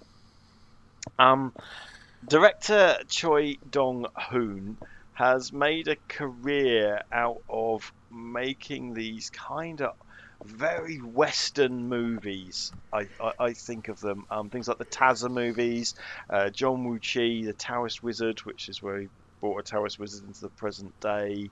um, Big Swindle, Assassination. He makes big movies, big bold movies, genre movies.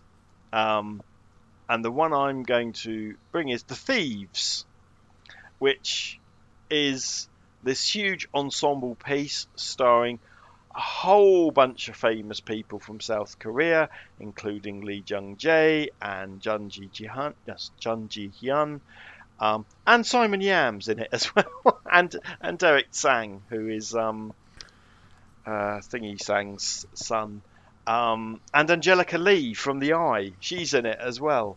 Um, it's it's Ocean's Thirteen, mate.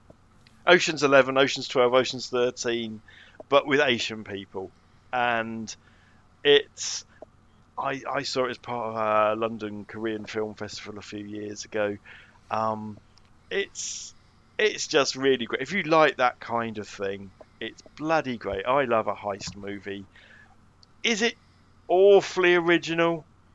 Mm, maybe not. But you know what? It's lovely to see a pan European cast.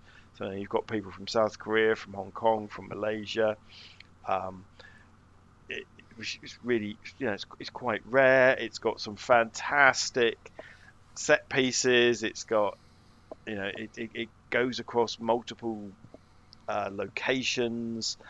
Um, you know, is it is it vacuous and empty at the end of the day? Yes, of course it is. But you know what? We need a few blockbusters on this list, and, and this was you know this is one of the most popular films in all time in South Korea. Um, surprised it didn't get more of a Western release outside of film festivals, but well worth, well worth. If you're if you're a fan of like say the Ocean's Eleven films or even Mission Impossible films, anything which is sort of based on a heist, I think you'll love this. You haven't seen it, have you? Okay.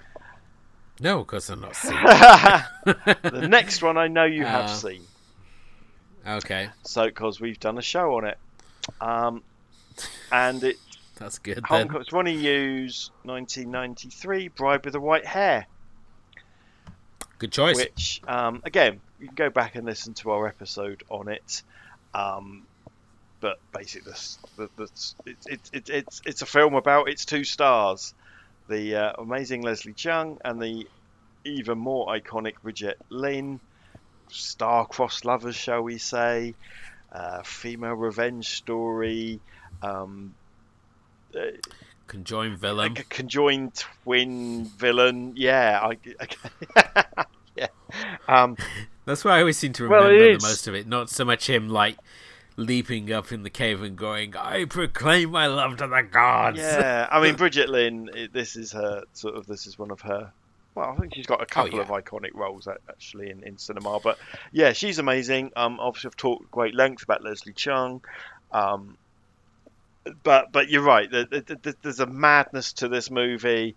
It's all very blue tinted and full of fog machine, isn't it? As well, it's it's just got a real it's got a real feel of 1993 about it. Hong Kong cinema. It's of its era, especially for Hong Yeah. Kong cinema. Definitely of this uh, period. They were all pretty much like this, this, and Savior of the Soul, um, like Heroic Trio. It's it. You, you look at it and you're like, oh yeah, I know exactly when they shot this. yeah, you can't. Well, obviously, Ronnie Ronnie Yu's one of those uh, Hong Kong film directors. Actually, went on to make some Mm. films in the West that weren't complete flops.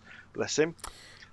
Of Chucky, Freddy vs. Jason. Yeah. Um, and and you're right. You know that that is this not one of the most shocking villains in in in Asian cinema history? The the weird brother sister conjoined thing. There's, there's a load going on in this.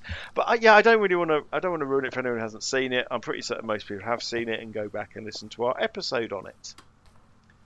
Now, I think this is the, my last choice. I think this is number 25.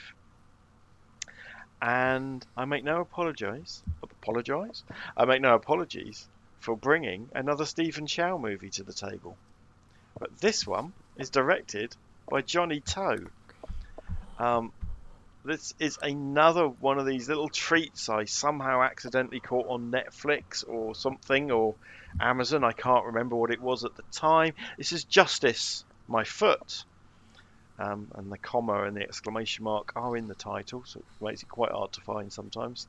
Um, this is so so. Stephen Chow made a bunch of these movies, sort of set in period history, like Forbidden City Cop and things like that, where it, it it's they're not very um, you know they're, they're playing a lot on the tropes of some of the more period era Chinese movies and and settings. So there's some of that. But the reason this film's so brilliant is that Stephen Chow's pretty bloody good, right? But Anita Mui is funnier than him in this film, and she owns this film and she owns him, and it's you know I think Rouge, I think we had Rouge may have made one of our earlier lists. Hope it did. Um, but we need more Anita Mui in our lives, um, or the late Anita Mui in our lives. Um, it's it's in the realms of um, like you chose Love on Delivery. Would. It's just one of those Stephen Chow films that you'll find on a streaming service somewhere. I mean, there was a time this was the only Stephen Chow film on on Netflix. I don't even know if it's still on Netflix UK. Um, it's funny. Loads, there's a load of physical comedy, but again, I just cannot stress more that Anita Mui actually is funnier than Stephen Chow in this film. Um, so make of that what you will. And that's my last one. Well, I hope you all enjoyed this weighty chunk of uh, film recommendation. Uh, if you have anything that you think should have been on the list, please do let us know in the comments section. You can also tell us on Facebook and Twitter and Instagram. And you can also check out our blog, which is asiancinemafilmclub.wordpress.com, which has got our whole arc of episodes, including our chapter by chapter breakdown of Battle Royale, and uh, just a host of other fun stuff on there as well. Uh, but thank you very much for listening. And please do hit the like and subscribe button wherever you happen to be listening to us. And uh, leave us a review as it all helps raise the profile of the show. But until next time, thank you very much for listening to the Asian Cinema Film Club and your continual support of us as we've hit 75 episodes now. And we've got many, many more things down the line, so excited to see where we go next. But uh, thank you to you, the listener. Thank you to my co Stephen. Pleasure as always. I'm off to watch a load of Sion Sono films now. and uh, we will be back very soon with another episode. But until then, good night. Hey! Hey! Hey! 昨日の恋は忘れて昨日のあの子を忘れて踊り続けていたい 夜なのさ。月が砕け散っても星が燃えて落ちても踊り続けていたい。夜なのさ。胸